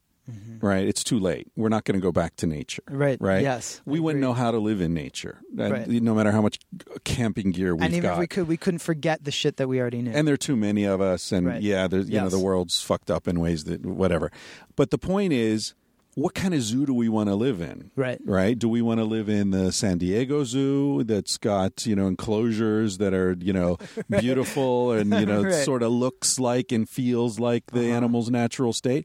Or do we want to live in, you know, the fucking Calcutta Zoo, which is just cages and concrete bars? Right, right. So I think that's, for me, if I can move things a little bit in looking at things in that sense that, hey, okay, we're in a zoo, but at least we are the designers. We're the zookeepers as well as the residents. So maybe we can shape it in a way that's more in accordance with our natures. Right. Yeah. Yeah. So, I mean, it's interesting. Like, so we live, you know, who said something that was sort of a little counter to what you're saying, but I agree with what you're saying, was Wilhelm Reich, who said something like, you know, like, lots of wise men try to decorate the trap that we live in. Now, I don't think that's what you're saying, but I would say, like, what we can do is decorate the zoo in a way that allows us to eventually understand how to get out of it. So it's like... I don't think we'll ever get out of it. I don't mean get out like... I don't think there is any out of it. Oh, you know what I mean? It's like we've built up so much there's no frontier anymore. Well, I don't mean like go back to pre-civilization or anything like that. Right. I just mean like can we decorate it in a way that allows us to be not so attached to living there? Can we decorate it in a way that allows us to not be so afraid to be there, like, which is what you're saying, to be able to imagine like how the entire zoo itself could look different, that kind of stuff, like the things that give us more option for freedom in our world rather than like a sort of resignation. And I think that is what you're that is what you're saying. I'm just sort of fleshing it out the way I hear it. Yeah. A little bit. No, I think with all due respect to Wilhelm Reich, but I think as opposed to redecorating the zoo, I want to redesign the zoo. Yeah. So instead of like, I don't want to put wallpaper up on the cell wall of a forest scene. I want to like break down the cell walls and have us live on an island that actually has a forest. Right. And so I think redesign the zoo as opposed to decorate the zoo would probably be. But hey, this is all we're talking about, a book I haven't written yet. So, so who knows where it'll go? Yeah, you'll have one conversation with Steven Pinker and I'll just change everything. It'll change everything, yeah. Or you'll talk me out of it. That'll be the worst. I don't want to talk you out of it. But that's, you were talking again with Duncan about the weird like Star Wars thing and how like maybe like they'll be able to just pinpoint people and zap them from space, you know, when they disagree. So like when I talk about sort of transcending the zoo, like if we start creating all these borders with drones and Star Wars and all that kind of stuff, we need to this is maybe a little crazy. I don't know who your general demographic for your listeners are, but I'm just going to have my own. Like if we start decorating, if we start getting surrounded by these boundaries of violent people who are in power and who have absolute power, like our sort of way to get out of that is to start engaging with materiality in a different way. Like, oh, you say you can kill me? I'm not attached to my body. I don't care if you're going to kill me. I'm still going to get at you. Like, that's the Taliban, man. You're going to no. Seriously, they don't fear death. I agree. Right? I agree with you. But no, that's actually a really good point. But I agree with you. But I was even going to go a little further because they're still sort of materialistic, like. It's not taken far enough. It's like, well, I don't care about my body, but guess what? I'm going to blow up yours. Like, and that to me is like, we can't even like fight back that way because it's like only halfway done when you do that. But rather to engage in some sort of these more, I mean, you see that with lots of indigenous people, these different ways of interacting that are not spatial, they're not temporal, that are more magical, and that's how we start to push back on these physical forces. Yeah. So, yeah. Yeah. Sorry, that was completely bonkers. I have not eaten mushrooms, and I'm still looking at the fog, and I'm still in a car. The fog is update. Weather update, readers. Yeah. We are enveloped in a cloud now. We're sitting in a car in a cloud, essentially. It's not just a cloud of the bullshit that I just spouted either. It's an actual it's an actual cloud. Physical material cloud. And every once in a while people pull into the rest stop next to us and think either those guys are having sex or singing karaoke. Yeah, it's just like maybe dudes, both. Two guys with microphones hanging out in a car in a cloud. Okay, so I'm lost. I don't know. All right. That's the problem with tangentially speaking. That is, man. That was... You wander off the path. We're living up to the name. Yeah. That's the whole point. Yeah. No, here's one. Let me throw this by you. Because we're sort of moving between sex and science, which is great. Those are the two places I'm most comfortable. I've got this theory that I'm sort of afraid to even say publicly. Oh, can't wait. Because it could be used by the opposition, that, the people who we both hate most could sort of use it to justify some of their bullshit. You'll see what I mean. Okay. All right. Here's the theory. There are... As you mentioned earlier, homosexuality is very much culturally constructed. Yes. I mean, I'm pitching this TV show now, which, by the way, seems like it's going to get picked up. Oh, awesome. Called Sex Drive. Yes. And the idea is each episode, it's almost like, you ever watch Mythbusters? Yeah. So it's sort of like somewhere between Mythbusters and Anthony Bourdain. Do you know him? Yes. The chef who goes around. But in sex. Right. So like each episode I'll be investigating something that you think you understand, but then you'll see you don't really. So homosexuality is one of them. Like, what the hell do we mean even when we say someone's homosexual? Right. It turns out that's, as you, I'm sure you know, it's I think the term was coined as an identity in the 19th century. Yes. And you know, before that there could be homosexual act or homosexual relationship or whatever, but you wouldn't say he's a homosexual. And the same thing for heterosexual. Yes. Right. Yes. It was like people were people and they would do different, their behaviors could be, or whatever. So my idea is in the show, one of the things we're looking at is homosexuality. So you go to a prison, for example, and say, okay, well, these two guys are having sex. Yeah. Are you guys gay? And like they'll say no because, you know, I've got a girlfriend or whatever. This is just in prison. And then one of the guys might say, well, he's gay because I fuck him, but I'm not gay. Right. You know, and so there's even there's subtle variations there. Yeah.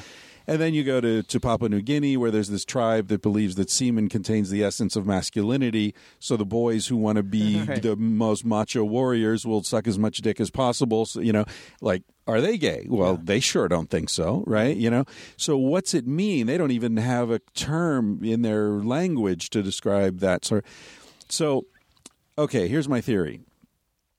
Some people are born gay, right? They just know from the time they even have any awareness. Like Dan Savage talks about how, you know, 14 years old, he loved musicals and, you know, who's the I was just talking about her the other day. Like, it's funny how there's certain female actresses that gay guys really like, Barbara Streisand or Liza Minnelli. Yeah. What is it about Liza Minnelli? I have no idea. Yeah. All right. So anyway, so there's that sort of thing.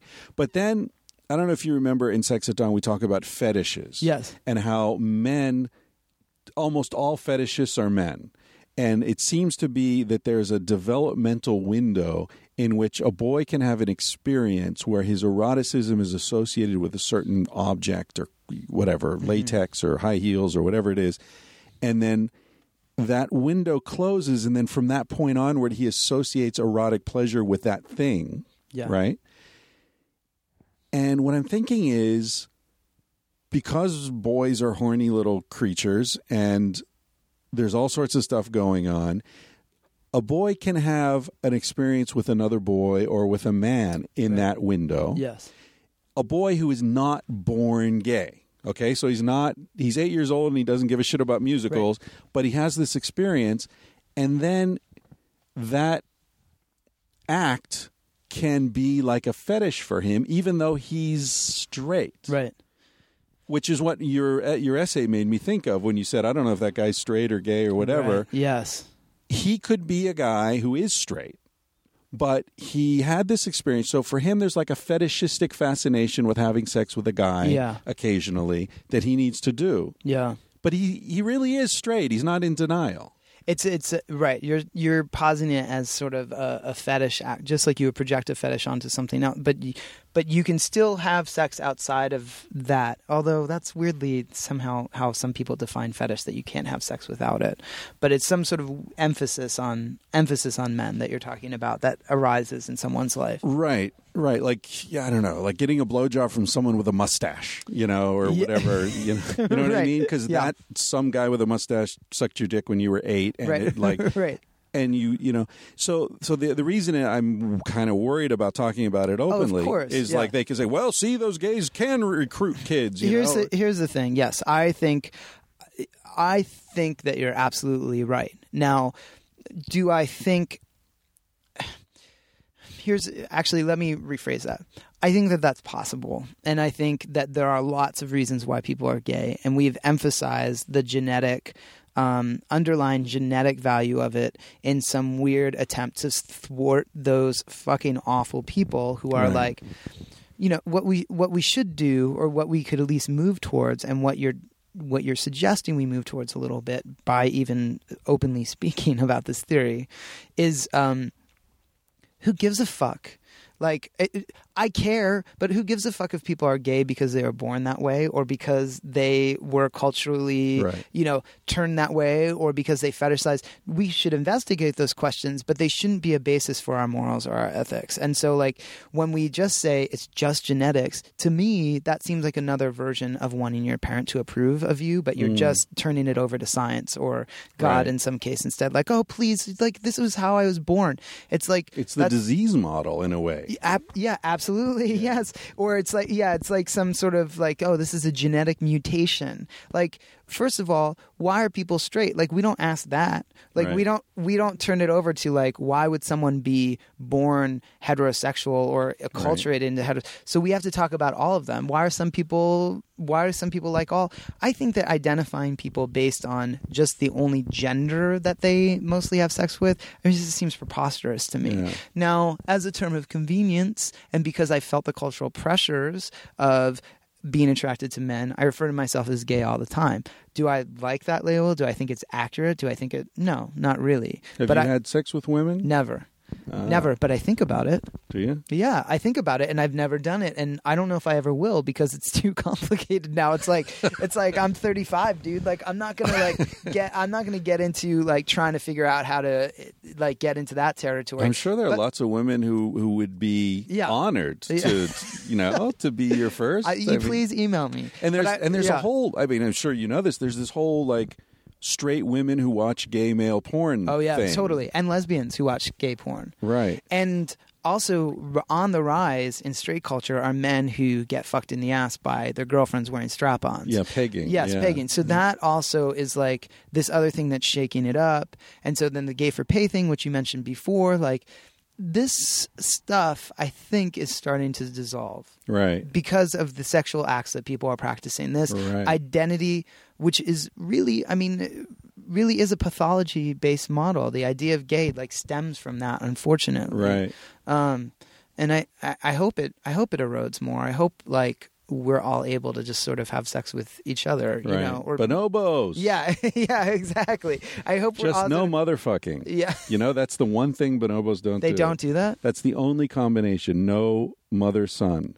Although the mother-son relationship is the most important relationship in bonobo societies. Wow. The male's ranking in the male hierarchy has nothing to do with how badass he is or how big he is or whatever.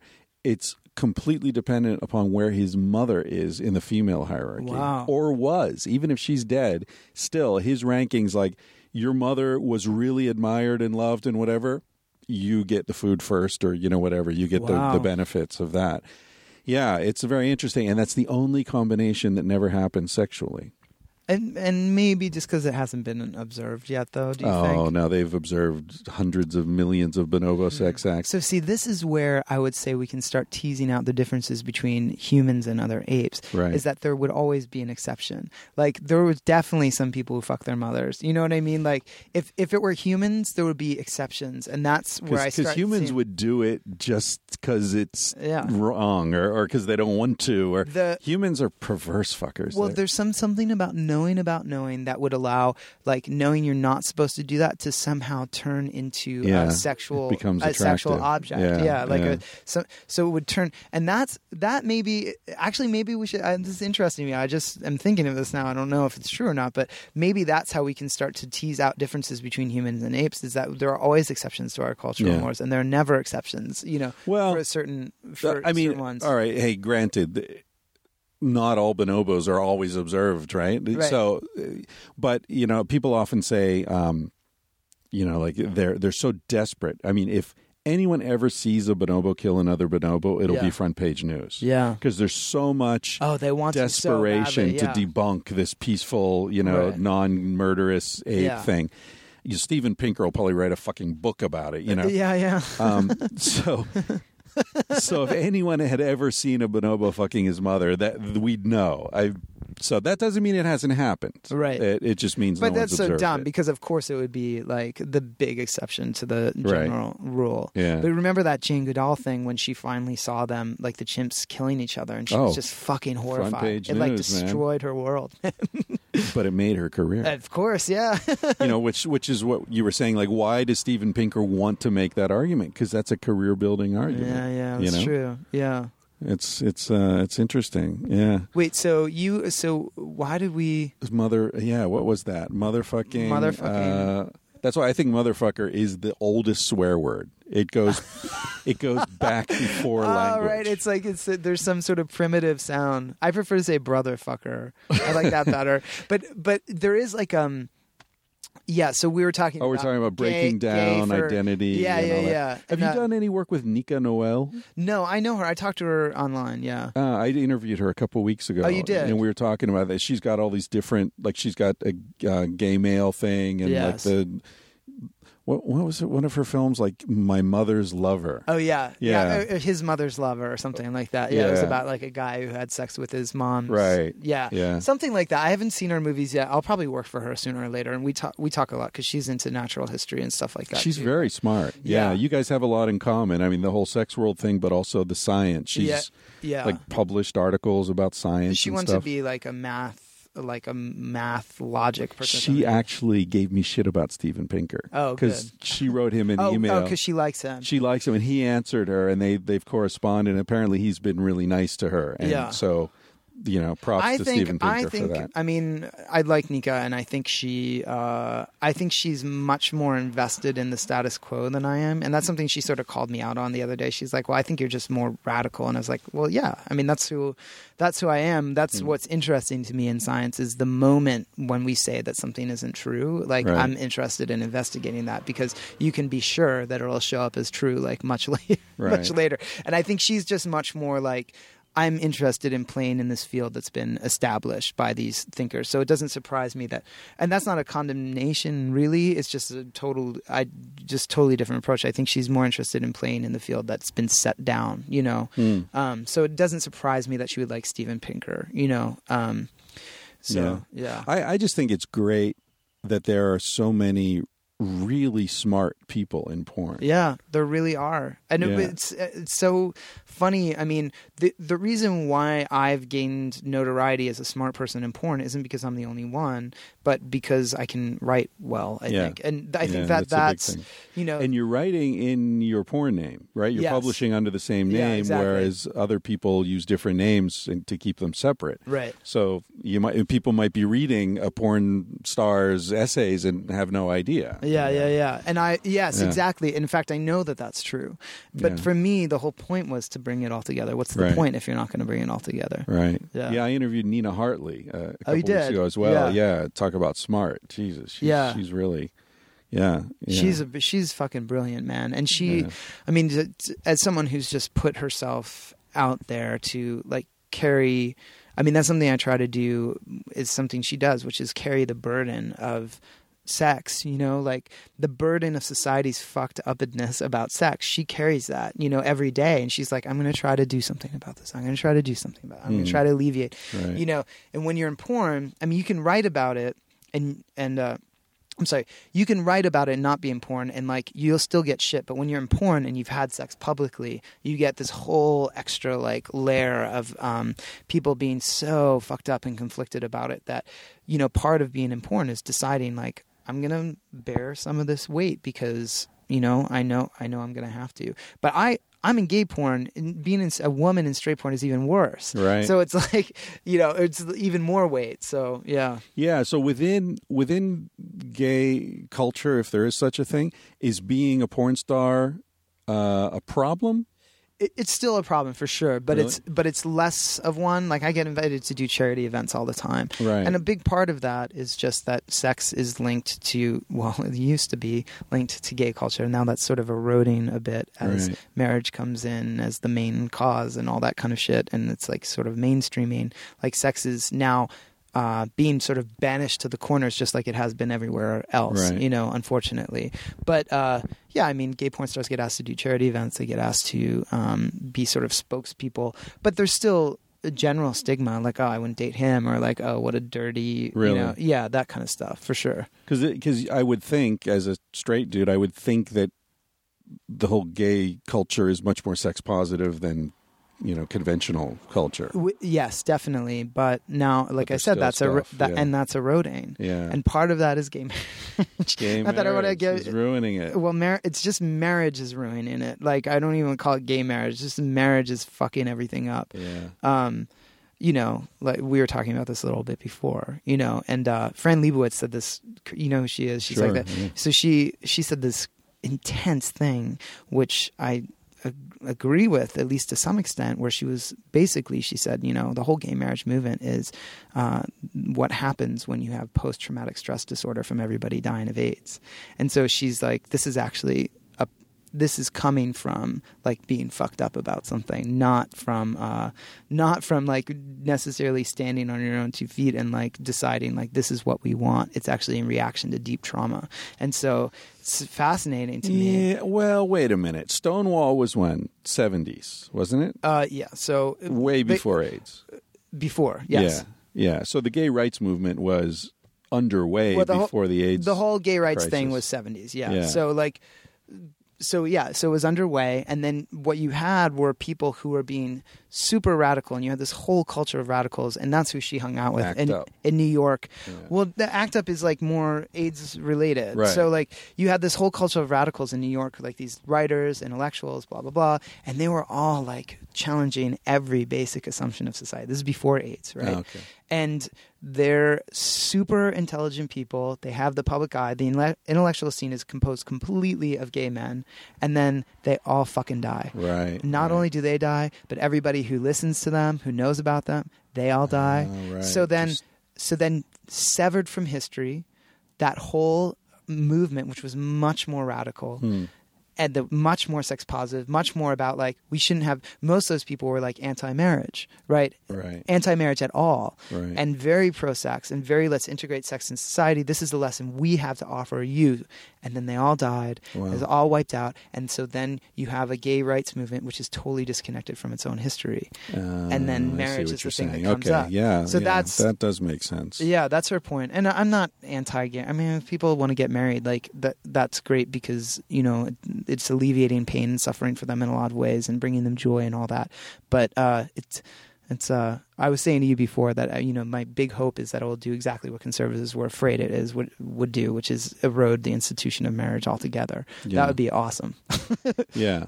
Well, I think it is, again, yeah, you're right. I mean, some of these things, you know, you find yourself saying what the other side hopes you will say so they can misquote you. Yeah. You know? Yeah. But it's true. I see the whole gay rights movement as the wedge behind which lots of other movements can more comfortably they're the guy with the machete leading the way through the jungle, you know, and the rest of us just walk behind. So like polyamory, you know, all this stuff. So when they, you know, say, well, if we let two men marry, maybe it'll be three men and one woman. Yeah. Well, yeah, that'd be awesome. I think that's happening. Or like the military thing. Like, well, if you let gays in the military, then like, you know, it's gonna erode morale, and they're gonna think the other side is cute, and they're not gonna want to shoot anybody. That'd be fucking awesome. Yeah, exactly. Like anything that conservatives are afraid of, I want. Yeah. Because it's like their fears are like better for the world than like their aspirations. Yeah, you know? I hear that. Yeah, yeah, but. I think it's true. I mean, I don't think, you know, anyone will be marrying goats anytime soon. Right. But within human beings, I mean, what is the fucking problem? I think what the gay marriage thing or the same-sex marriage movement is illustrating is very important, which is that human sexuality and intimacy are two different things. Yes. That who you love and who you fuck aren't going to necessarily be the same. They don't have to be the same. In fact, in some ways, it's hard to maintain that they continue to be the same over time. And it has nothing to do with reproduction. So, and this is a point I made at the TED Talk. It's like once we recognize that human sex almost never results in reproduction, like 1 of 1,000 sex acts ends up being a baby, whereas for gorillas, it's like 1 in 12. And that's more typical of mammals in general, right? Yeah. We have sex when females are already pregnant, when they're postmenopausal, you know, like blowjobs. Nobody gets pregnant from blowjobs. And yet we do it. And when we recognize that human sexuality is not primarily about reproduction, it's primarily about developing intimacy with someone or having pleasure with someone or whatever, then marriage, I guess the point I'm trying to make is it releases both straight people and gay people from this whole bullshit argument that sex is about making babies. Yeah, totally. Yes. You know, and once it's not about making babies, then why can't two men have the same rights as a man and a woman? It doesn't fucking matter. And yeah, because the sex act is it's situated elsewhere. You know, it's so interesting when you're talking. I'm thinking about, and this is in my book. Do you know about the origins, like the origins of sex? You know, in the first place, like bacteria and all that. Do you know about the whole genetic shuffling? Well, yeah, so that's how bacteria have sex, is they have like lateral gene transfer. So like genes like flow in and out of them and all that. But actually, like, the idea, and this is, you know, one of Lynn's ideas, but she of course collaborated with all these other people on it, and I think it's pretty much accepted now, which is that bacteria started having like the first sex act was basically when you had bacteria and very early Earth, right? And the sun was beating down. There was no ozone layer. And so their membranes and their DNA were constantly being damaged by light. Mm-hmm. So the bacteria already had these enzymes, so they could reproduce and heal their DNA. But very often, I mean, they were getting beat down by the sun so often, they just had to keep happening. So they... some of them would just eject, they would just explode, and their particles of DNA would be floating around or whatever. But what they learned to do was take the genes that were floating around or genes from other bacteria and heal their own DNA based on that. So that's considered the first sex act, because it's the first time, and reproductive in a sort of way, it's the first time you took genes from somewhere else and incorporated them into your own body. Oh, shit. That's incredible. So and the genes are from something that's dead, essentially, that exploded. Or from another bacterium that is alive. Jesus. So the fascinating thing to me about that then is that sex originated as a healing act. And that not only... So we can... What I want is for us to be able to encounter the origin of sex, which is like we do it to like heal each other. We do it because it's something that makes us feel whole. And then also the other fucking crazy thing about that is that our first sex partner really was the sun.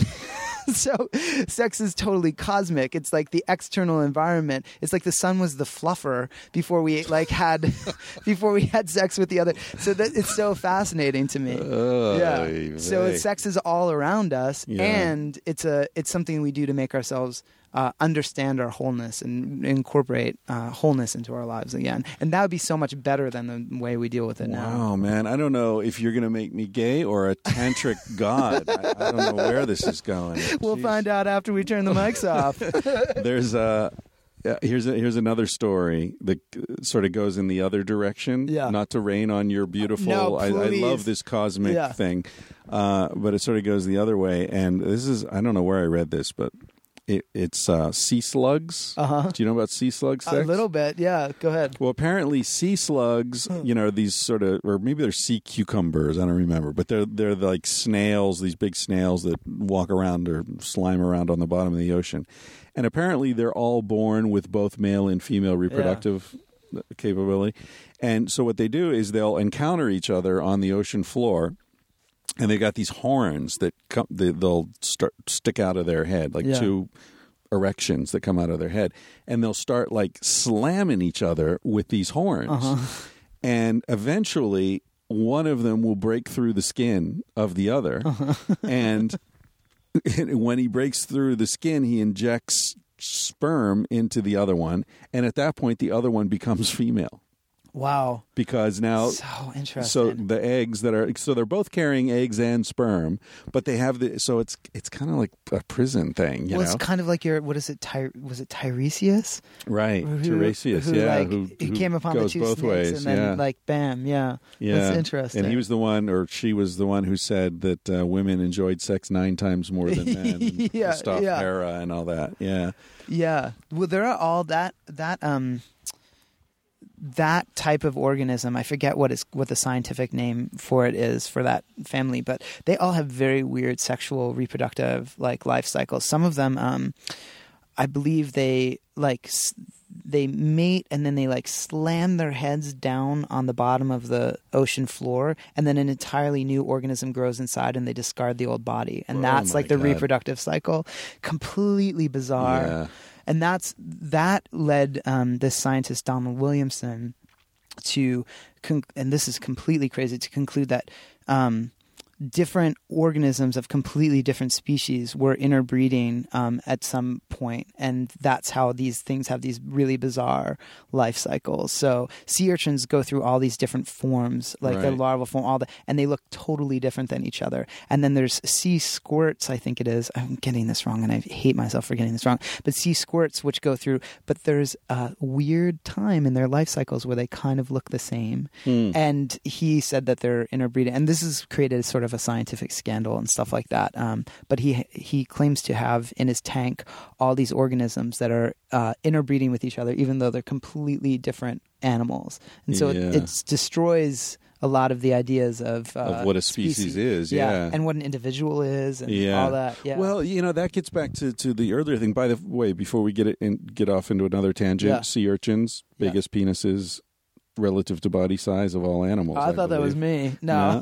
It's not. No, my penis isn't as big as a sea urchin. And you know who was a big sea urchin expert? Who? Charlie Darwin. Oh, that was his thing. So he was obsessed with like spiny. I thought fleas had the biggest penis. Well, I don't know. I don't know. Maybe non-insect. I don't know. We'll have to look it up. Yeah, you're probably. But I can believe that it's. I'm sea pretty urchin. Sure. I've never seen a sea urchin penis, but I remember reading somewhere, and that that's the sort of thing that sticks in my memory. Sea urchin penis. Go figure. But no, you're right. Like the question of species, the question of individuals, those are relating back to the earlier part of the conversation where we give a word to something and we start to think it's real. Yes. Like what. Okay, my understanding is a species is a class of animals that cannot have fertile offspring outside of that group. Right, not just animals, but anything except bacteria, Okay. Yeah, any kingdom. Bacteria, anywhere, right, okay. But it hasn't at all been demonstrated that chimps and bonobos can't have fertile offspring. In fact, most people think they have. Right, yeah. So humans and Neanderthal certainly did. I just found out I'm 2.8% Neanderthal. Just yesterday I got really? My did like some genetic tracing thing? Yeah, I did a 23. Ah, so interesting. Yeah, I don't know. I mean, I think that there are some instances of that, especially when you start getting up to something as multicellularly complex as animals. Right. Then you have some that can interbreed and produce fertile offspring, but it is rare. That's interesting to me, the chimps and the bonobo thing, though. Well, and Stalin had a program in Cuba where he sent one of his leading primatologists. They had a program where they were interbreeding chimps and humans to create perfect soldiers. Oh, my goodness. In Cuba, yeah. That's so crazy. I want someone to make a movie about that. There's a Marvel Comics character named the Red Ghost who was a villain of the Fantastic Four, and he had like super apes, and he was from the Soviet Union. And I was always like, why does he have these super apes? That's where the story came from. That's crazy. Yeah. Yeah, and they like shipped a bunch of Russian women down there, and they had chimps, and then something before they really got into it, he got called back and was sent off to Siberia. Stalin freaked out and had him killed. So the program never actually happened as far as I know, but they had like set up the facility, and they had the chimps there, and they had the Russian women there, and it was going to be... By the way, speaking of, weird communist stuff, you ever heard of Zug or Zeg? It's this free love commune in Germany. It's like a free love commune and a, sustainable, agriculture and all. It's like super new age, and it's built on a former military base in what was East Germany. And the military base was where they trained spies to use sex to seduce, diplomats or whatever. It was the training base for the whole thing. And now it's this free love commune, like Scarlett Johansson in the Avengers. Yeah, basically Black Widow. Yeah. Oh yeah, nice. Yeah, Scarlett Johansson. That's really cool. So like it's weird. Like so there's some sort of weird energy bubbling up or whatever, or just bizarre historical coincidences. But you're right. I mean, this question of individuals, I'm really interested in, like, intestinal flora, and it's like, you know, well, you probably know, I don't remember what the statistic is, but, like, in terms of weight, if you take out the water, more of the DNA in our body, more of the weight of our body is DNA that's not us. Yeah, it's the dry weight. We are communities. It's so fascinating, and our cells are symbioses of different types of bacteria. So you had the mitochondria, right? The mitochondria, and then in plants, the chloroplasts, and probably, although still disputed, I don't know why, the undulopodium, like the tail, like it's different than a flagella, like, which is a single cell, but the undulopodium has, like, a bunch of different proteins in it. So people still dispute that, but I think that's part of it too, and not the nucleus, which is weird. So the nucleus developed sort of in response to these symbiotic mergers. But then you have those mergers combined with the different cells interacting with each other, those mergers, plus the mites in our eyes, plus the free-living bacteria in our guts and our noses and all that. It's like we don't have any we don't have the proper conception of individuality in the way that we think about it.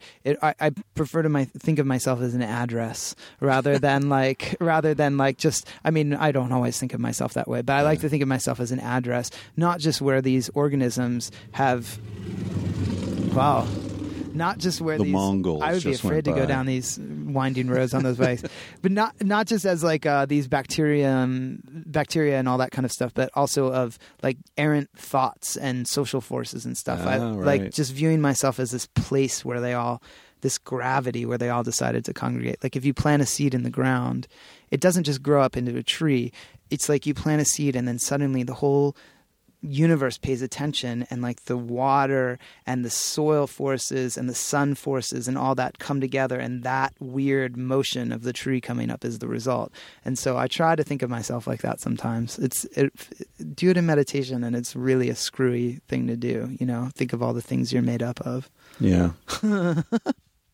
That's probably as good a place as any to wrap this up. That's good. This I've got a new friend Ivan, who's producing the podcast as of a few weeks ago, and he said to me, "From now on, when you record, remember to pause, like say, okay, we're going to take a break in the middle, so he can put some music in and whatever." I completely forgot. Yeah. So that's a good sign. Hopefully the listeners will forget too, and it just won't matter. They'll just go down. We started with shit and we ended with everything. With transcendence. That's good. That's a pretty good trajectory. Yeah. All right. Well, thank you. It's Tangentially Speaking, Conner Habib. Tell us where to find your work of various types. Yeah, so connerhabib.wordpress.com is my blog right now. And it's Conner, C-O-N-N-E-R. C-O-N-N-E-R-H-A-B-I-B. And then that's also my Twitter, @ConnerHabib. I love talking to people on Twitter. I'm pretty active on there. I like responding to people. I mean, I can't respond to everybody, but, you know, if you don't get a response from me on Twitter, email me, you know, and you can find my email address on the blog and stuff, because I love it. I love interaction. And then my porn stuff is just connerhabib.com, but that's outdated. I would just say just Google. Well, actually, you have to add the word porn now on Google because they've moved towards censorship a little bit. But you can Google me with the word porn, and you can get all the images and videos that you want of me if you want them. Yeah. And ladies, if somebody wants to initiate Conner into the wonders of the vagina, the terrifying, wonderful world of the vagina. But what about tits? Do you like tits? Yeah, I mean, I like it all. Everybody likes tits. Yeah, I like it all. I just like, I just don't know if I'm going to go there or not. You know, we'll see. We'll see. I'm a gold star gay, and I don't know if I want to lose that star. Oh, really? That's what they call it. Are you diminished if you're with a woman? Well, your fans get pissed off if you're in gay porn. You have sex with a woman. I hope that my fans would love me anyway, but some people would get pissed off. Oh, really? Yeah, because you're like a traitor to the whatever. I guess so. To the flag, the rainbow flag. I don't know. To the fag flag. I don't know. Really? Yeah. Wow. Yeah, see, that would never occur to me that would be a problem. So, like, if you had sex with a woman on camera or something, but if you just like In your private life? Well, I wouldn't talk about it, probably. Really? Well, yeah, I mean, it's complicated. I'm excited for us to move past stuff like that. Yeah, you know? Yeah, definitely. Yeah. I mean, I should not be surprised, because I know in the lesbian world, there's that kind of thing. Like, oh, you're with a man, you sort of lose your lesbian credibility. Oh, yeah, and lesbians get pissed off at each other. Yeah. For sure. Yeah. Yep. Oh, boy. Did you have any, were you involved at all? Did you know Dan Savage? No, it's so weird. We have so many mutual friends, but it's just never landed. Yeah. Yeah. He got in all sorts of trouble with his thing about bisexuality, and you remember that? I don't remember. He said essentially in one of his, advice things, he said something about how in his experience, almost all the guys that he's known who claim to be gay or who claim to be bi later turned out to be gay. Oh, right. And it was like a transitional phase they were going through, and that really pissed people off. And he cited research showing that, this seemed to be true. And then, much to his credit, more research came out that disputed his point, and he got so much mail, and he came back out and he said, you know what, I was wrong. According to my experience, that's what I saw. Right. But clearly, my understanding isn't.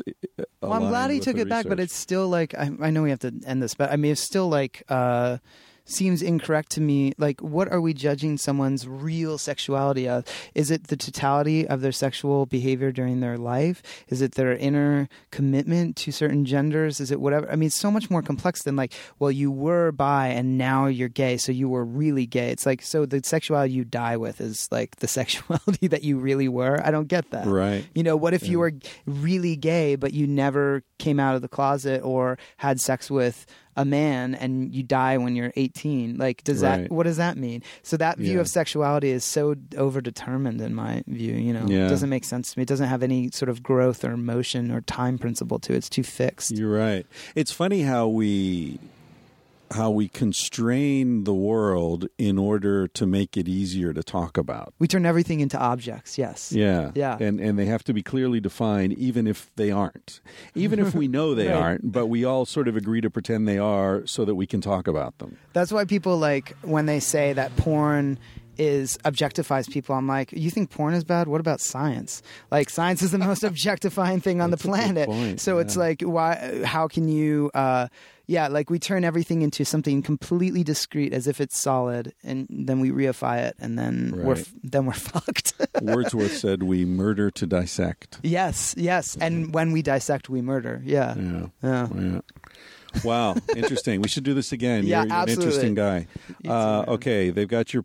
what about Lynn's book? What would you recommend for people who want... I've read several of her books. I can't remember what they were called, but I definitely read her work. The best intro is called Symbiotic Planet, and that's the best intro. It's short. It's fun.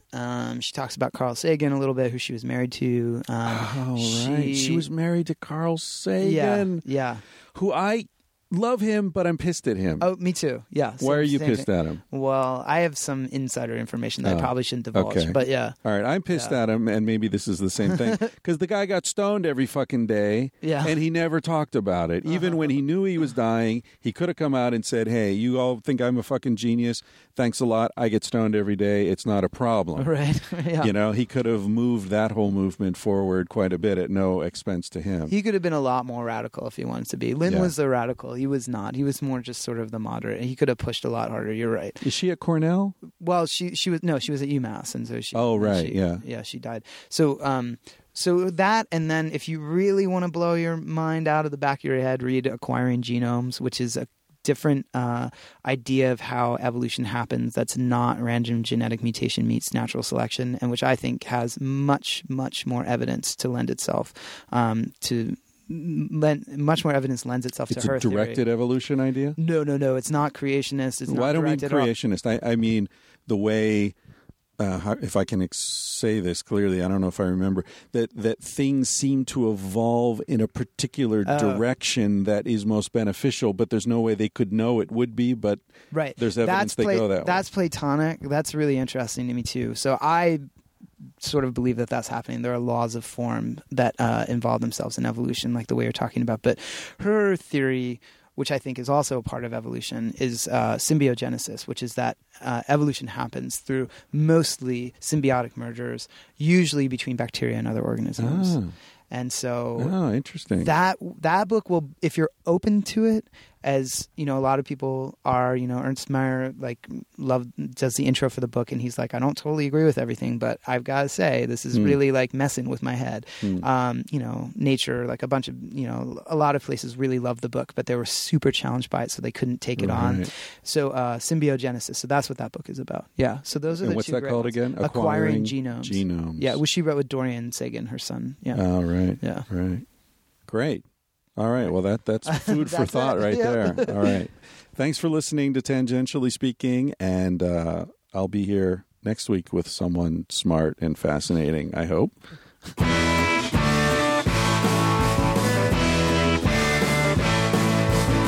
You said, baby, what's the big deal? Feel what you want to feel.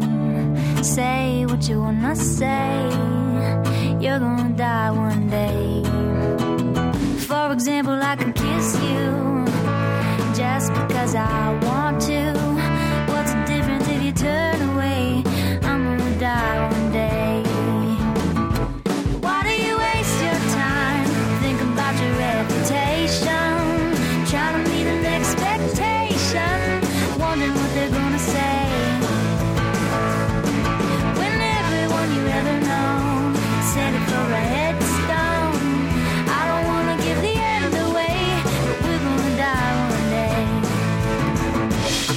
Your body is an animal, doesn't ask for much.